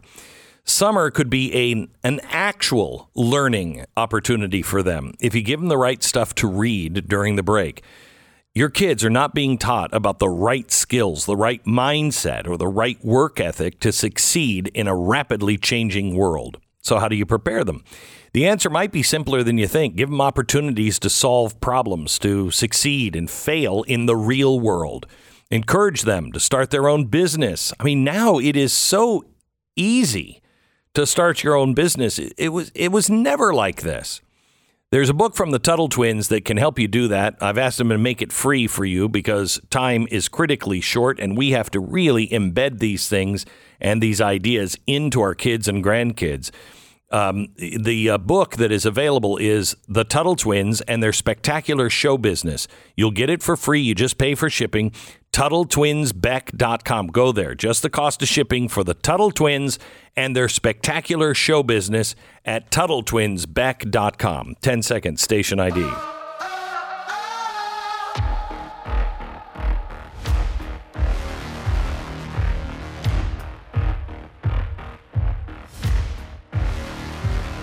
Uh, that's a little disturbing, you know, on multiple levels, I guess. The whole thing is pretty disturbing. It's interesting that they are still. It's it's amazing that this, with all the negative attentions it's received over the years, long before. I mean, the, the more recent developments, it's always been a, an event that's been criticized by I think people who look at this as a collection of really rich and powerful people who get together and try to plan the world. Yeah, but we've always thought that it was, I mean, at least I did. I always thought that it was really rich people going and skiing and stuff. And George Soros was there with a few that are planning the world. I think this is like the kit and the caboodle. Uh, I don't know which either of those are, but Right. uh, is the whole kit and caboodle up there uh, planning a future that we're not involved in? Yeah, well, I think we- are very much involved in it. We're just on the wrong side of it. Yes, we're, yes. we're not involved in the planning of The it. ship has sailed. Does this ever ring a bell with Hmm. what Soros's people said when they came to us? You know, I don't even know how many years ago. The ship. Tell your boss, me, that the ship has sailed, and you're either on it or you're not. And uh, we said we'd rather be left at the dock. Thank you, but uh, thanks for the invite Mm. for your cruise to hell. It was, I mean, he was a charmer, I will say. Oh, it was yeah. almost won over, almost wanted to get on that ship, but the You know, implication and- kept me off. And of it. I think that, I you know, I really, I mean, let, could you play the Klaus Schwab clip again? I mean, he's got a way about him that is just so charming. The future is not just happening. Right. The future is built by us. When he shakes his fist like by a Hitler- uh, powerful like community as you here in this room. Yes. We have the means to improve the states of the world. Oh my God. But two conditions are necessary. Yeah. The first one is that we act all as stakeholders of larger communities. That we serve not our only self Stop. interest. You know who gave a speech very much like this? And I know you're thinking Hitler, but um, but let me go another way. That's hmm. But Uh, the accent is that what's uh, getting you on that one? Well, no, that and you know a big meeting with a bunch of Mm-hmm. people that are sitting there in the dark, you know, all leaders, and and he's like, you know, we all come together, and uh, then we rule the world, uh, you know, that kind of thing. But uh, the other is is um, this happened at our constitutional convention, it, it, where he said we all have to we put our differences aside. Okay. But they were coming as representatives of the people. Mm-hmm. These guys are not representatives of us, they're representatives of business and the collective. There's no people involved in their heads. yeah, It's just the future. I mean, the thing you look at is like it, they see a problem. They want to do X, Y, and Z, and there's a problem, and the problem is us, in, in our governments it and our states, and uh, the way Our we resist these things. and the way we have to, they have to explain it to us. It's like Uh, I want a lot of things in politics, right? And they never happen. Why? Because dumb people get in my way. They're always voting for the opposite thing.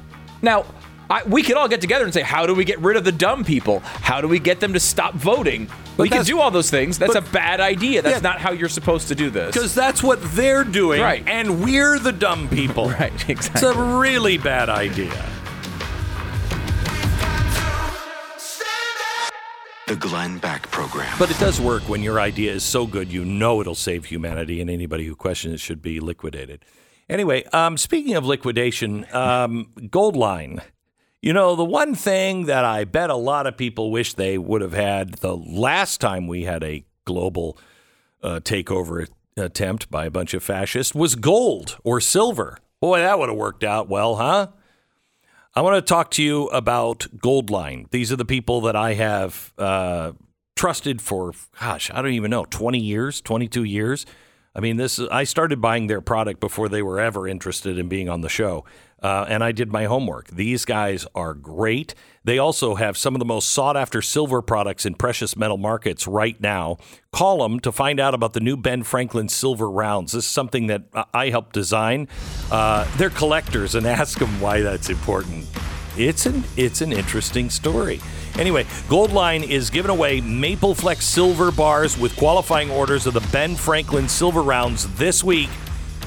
Call them right now. 866 Goldline. 866 Goldline. Call them before we track you.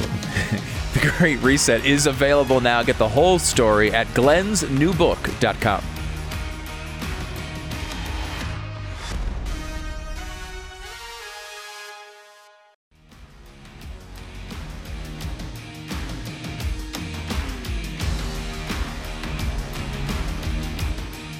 There's something fantastic that is happening in the country. Um, uh, homeschooling is really taking off. Um, there's now programming for children from a "Hey, I don't hate the country" uh, you know point of view. There's kids books that are being released now. Then ju- I know what you're going to say, but just because they don't have pornographic pictures and instructions on how to have weird kinky sex doesn't make it a book that's not appropriate for kids. You know, um, sure they still write one from time to time that is uh, about history or whatever. Bethany Mandel has been on the program uh, several times now. She is a contributor writer for the uh, Deseret News. She's the spokesperson and editor of the Heroes of Liberty book series. And in this, I mean, listen to the listen to the books of the Heroes of Liberty: Ronald Reagan, Thomas Sowell, uh, Amy Coney, Coney Barrett, uh, John Wayne, Alexander Hamilton, Prime Minister Margaret Thatcher, uh, Mark Twain, Douglas MacArthur. I mean, I'm seeing an obvious miss here. I mean, I don't know. Honestly, Bethany, where where Glenn Beck is, uh, I mean, that's just such. I mean, just based on my humility, that is really something. But you're just releasing today, um, Rush Limbaugh. Tell me about that. Yes. Yeah. So, you know, we kind of we do two things when we choose a hero. We think about, you know, obviously Ronald Reagan was sort of an easy one to choose as one of our original three crop folks. Um, but we also kind of think about, you know, what are the messages that kids aren't getting that they desperately need to get? And so the theme of our John Wayne book was about manhood and honor, which is not something that especially Yeah. boys are hearing now. Um, but the message that we really thought that we wanted to send with the Rush Limbaugh book was the importance of speaking your mind and the importance of the First Amendment. And, you know, I think that we've seen the woke assault on uh, people daring to, to Yeah. say things anymore that might not fit the orthodoxy that they're trying to promote. Right. And Uh, he was a pioneer in that. I mean, they Yeah. They they that, that I think that was the first real attempt to silence somebody over a long period of time was Rush.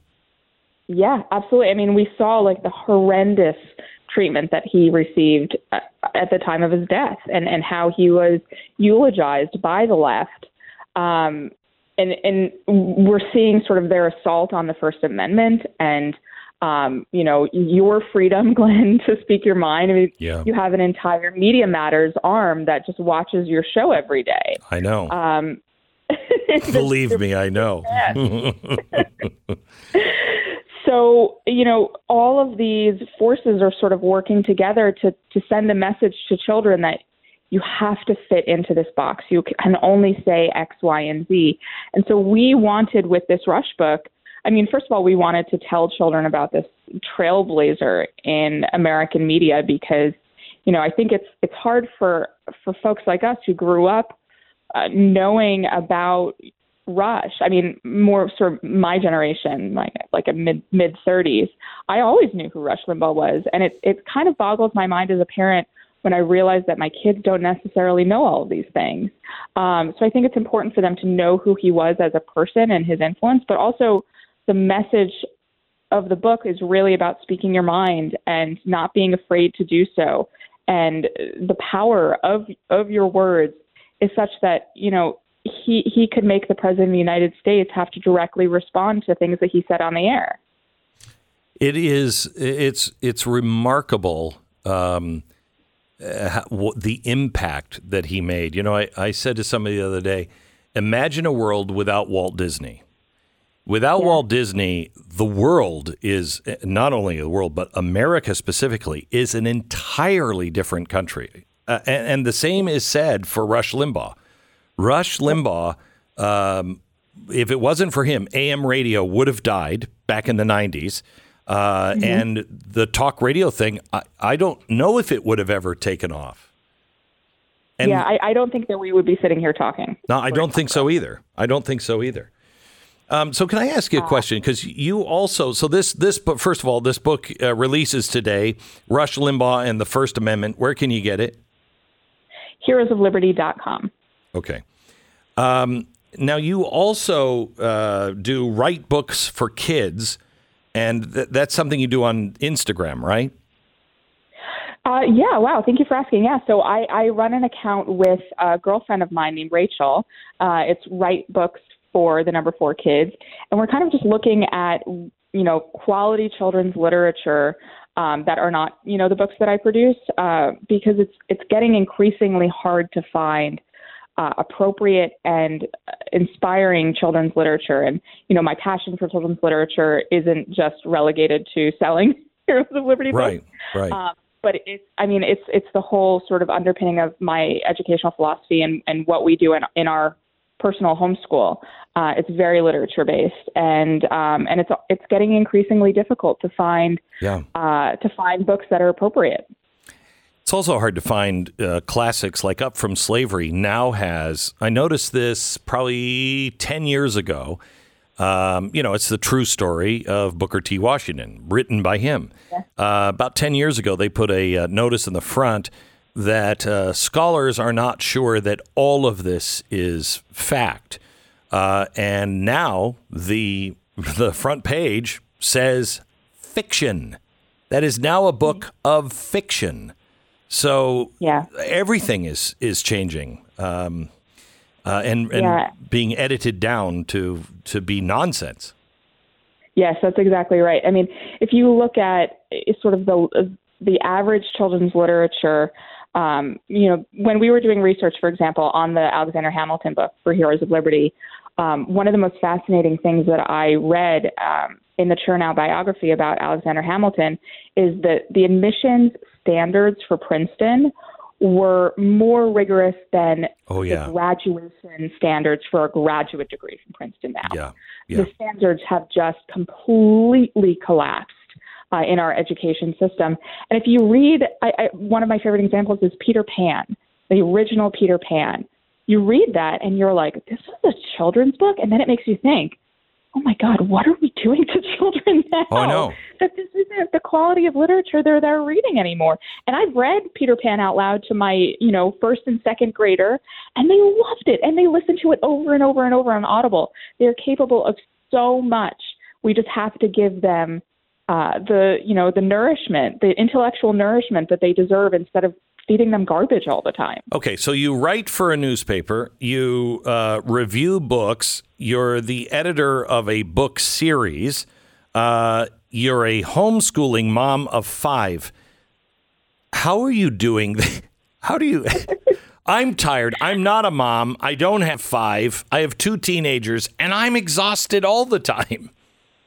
So that's the ticket. You keep on having babies so that your body doesn't get adjusted to sleep.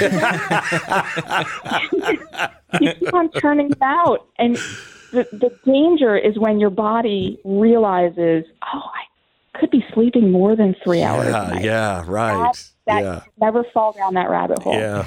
Uh, Bethany, thank you so much for everything that you do, and uh, I know Rush would be uh, would be honored that um, that you wrote this. Rush Limbaugh and the First Amendment. I mean, I'm I do talk about the Third Amendment, and I'm still against quartering of soldiers at, at people's houses. So, I mean, if you ever want to do a book on the Third Amendment, I'm your guy. I'm your guy. okay. All right. You'll, you'll be our Third Amendment. Bethany, uh, God bless you. Thank you so much for all you do. Again, you can find this book on Rush Limbaugh, Limbaugh heroesofliberty.com. That's heroesofliberty.com. Might sound a little immom- i- i- immodest, but, uh, you know, I consider painting not something I just do for fun. Um, I actually consider it art. Sorry. you and Hunter Biden alike. Yeah. Mhm. it's such a, I mean, it's a racket. It is a racket. Anyway. It's a great one though if you can get in on it. Yeah. Um, and I'm, I've been painting. I, I'm coming up with a, um, uh, a new show. What is it? June 10th and 11th at Park City Fine Arts. You can find that at parkcityfineart.com. Make sure you make a reservation. It's free to get in, but uh, I do tours of about 20 or 30 people and I take you through all the paintings.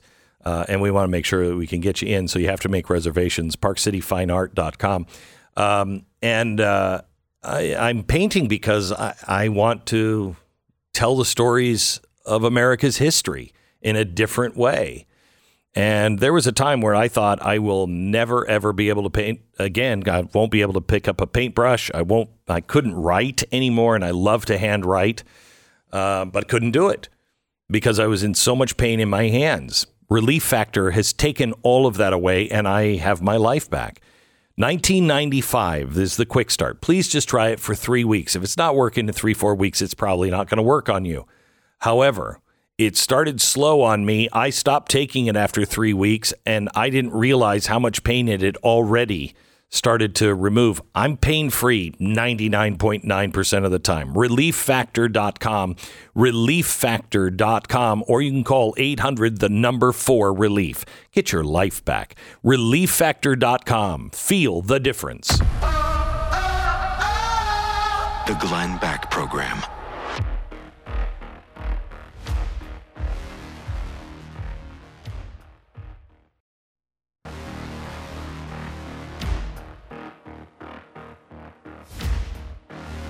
This is the Glenn Beck program. It is a big primary day in several states. Stu has all of the details on the primaries. Yeah, we start started talking about Georgia a little bit earlier, and there's one part of this that we do need to address, which is we went through, I don't know if people remember this, like a year of the media telling us that the Georgia election law was going to do nothing but thwart minorities from voting. They were not going to be able to Which vote. it clearly did. I, you know, it so did. You're uh, probably going to come with numbers and math and stuff. I was thinking about it, but I did want to remind people that Major League Baseball pulled the All Star game out of the state and moved it to Colorado because this law was so damaging to the rights of minorities to vote.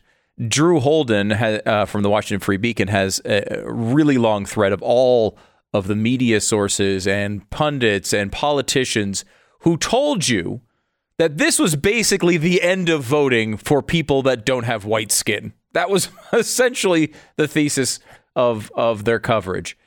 And now we have the first bits of information as to how this actually operates. We have early voting and absentee voting numbers from the state of Georgia, and they hold their primary today. On the Republican side, in 2018, the, the last pre pandemic midterm, we had 153,264 early votes. This year, after this damaging law is passed, it went from 153,000 to 453,000 votes. Now you might say, well, it's just that's because they made it easier for white Republicans to vote and uh, not not helpful Democratic minorities. Well, you're going to be shocked to hear that Democrats are up as well from 134,000 back in 2018 to 337,000 this time. Which which number is bigger? I don't. 337,000. We're talking about doubling and tripling. So proves my point. No, proves the opposite of your point, sir. That's. But you might say those were probably all white. Those were probably Democrats all voting. white Democrats that were The voting. minority vote is probably down, is what you might say. Minority votes probably down. Don't look into it. According to figures released by the Georgia Secretary of State office as of uh, a couple days ago, a white Republican. 102,000 more black voters have cast early votes in this year's primaries than in 2018.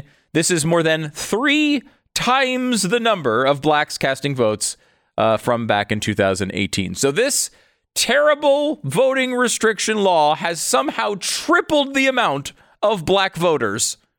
Which is, I mean, you want to talk about the worst Jim Crow 2.0 ever. This is it.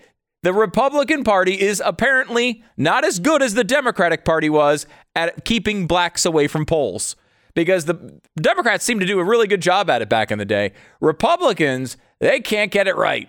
Uh, this this Jim Eagle law they passed is not working out very well at all. Yeah, well, Jim Eagle is bigger than Jim Crow. Right. Thank Yeah. you, Joe Biden. That was yeah, that Jim made a lot Eagle swoops down, carries little uh, uh, black children away in his white-headed beak. Right. As he flies away. That's probably sells them into slavery in like Venezuela or someplace. Sure. Yeah. Sure. A couple of other interesting races. We talked about Ken Paxton and George P. Bush. That's happening here in Texas as a uh, that's the runoff for the primary. Uh, it kind of had a lot of attention here as sort of the the Bush's last uh, stab at relevance here in Texas, and Ken Paxton is trying to defeat uh, George P. Bush. In Arkansas, the not a close contest, but it is interesting. Uh, the next governor uh, of of Arkansas, and al- almost definitely the next Republican nominee for sure, looks like it's going to be Sarah Huckabee Sanders, uh, who of course was the second press secretary for Donald Trump. Uh, she is going to. Uh, she's also the daughter of the former governor, so she'll be uh, most likely winning the primary today, and most likely winning uh, the seat uh, as the, as the governor here in November. And Alabama's probably the most interesting race of the day, as far as we don't know what's going to happen. Uh, you have Richard Shelby retiring from the Senate. His former chief of staff is Katie Britt. She's running in sort of the maybe the establishment lane, if you want to put it there. Uh, Mike Durant is the guy. One, he was one of the pilots from Black Hawk Down, and he's running for the Senate as well.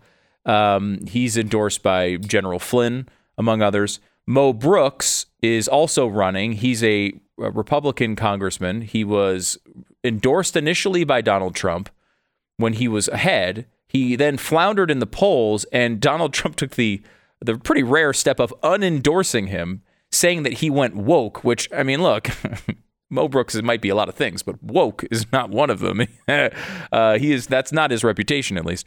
Um, Ted Cruz has endorsed Mo Brooks. Rand Paul, the Club for Growth, Freedom Works has endorsed Mo Brooks. Has a really good uh, conservative economic record. and because and because a lot of people would like him to win, I have not endorsed him. No, you don't endorse. No, we've stopped you from endorsing all candidates now that are good. But anyway, uh, before, right when Donald Trump took away the endorsement, um, Mo Brooks was down by 17 points at that time. After he pulled the endorsement, Mo Brooks has roared back into the race and now is only down by two in the latest poll. It's Katie Britt 31, Mo Brooks 29, Mike Durant 24. The top two here will go to a runoff here in, I believe, June. So we'll give you the details on that tomorrow. This is the Glenn Beck Program.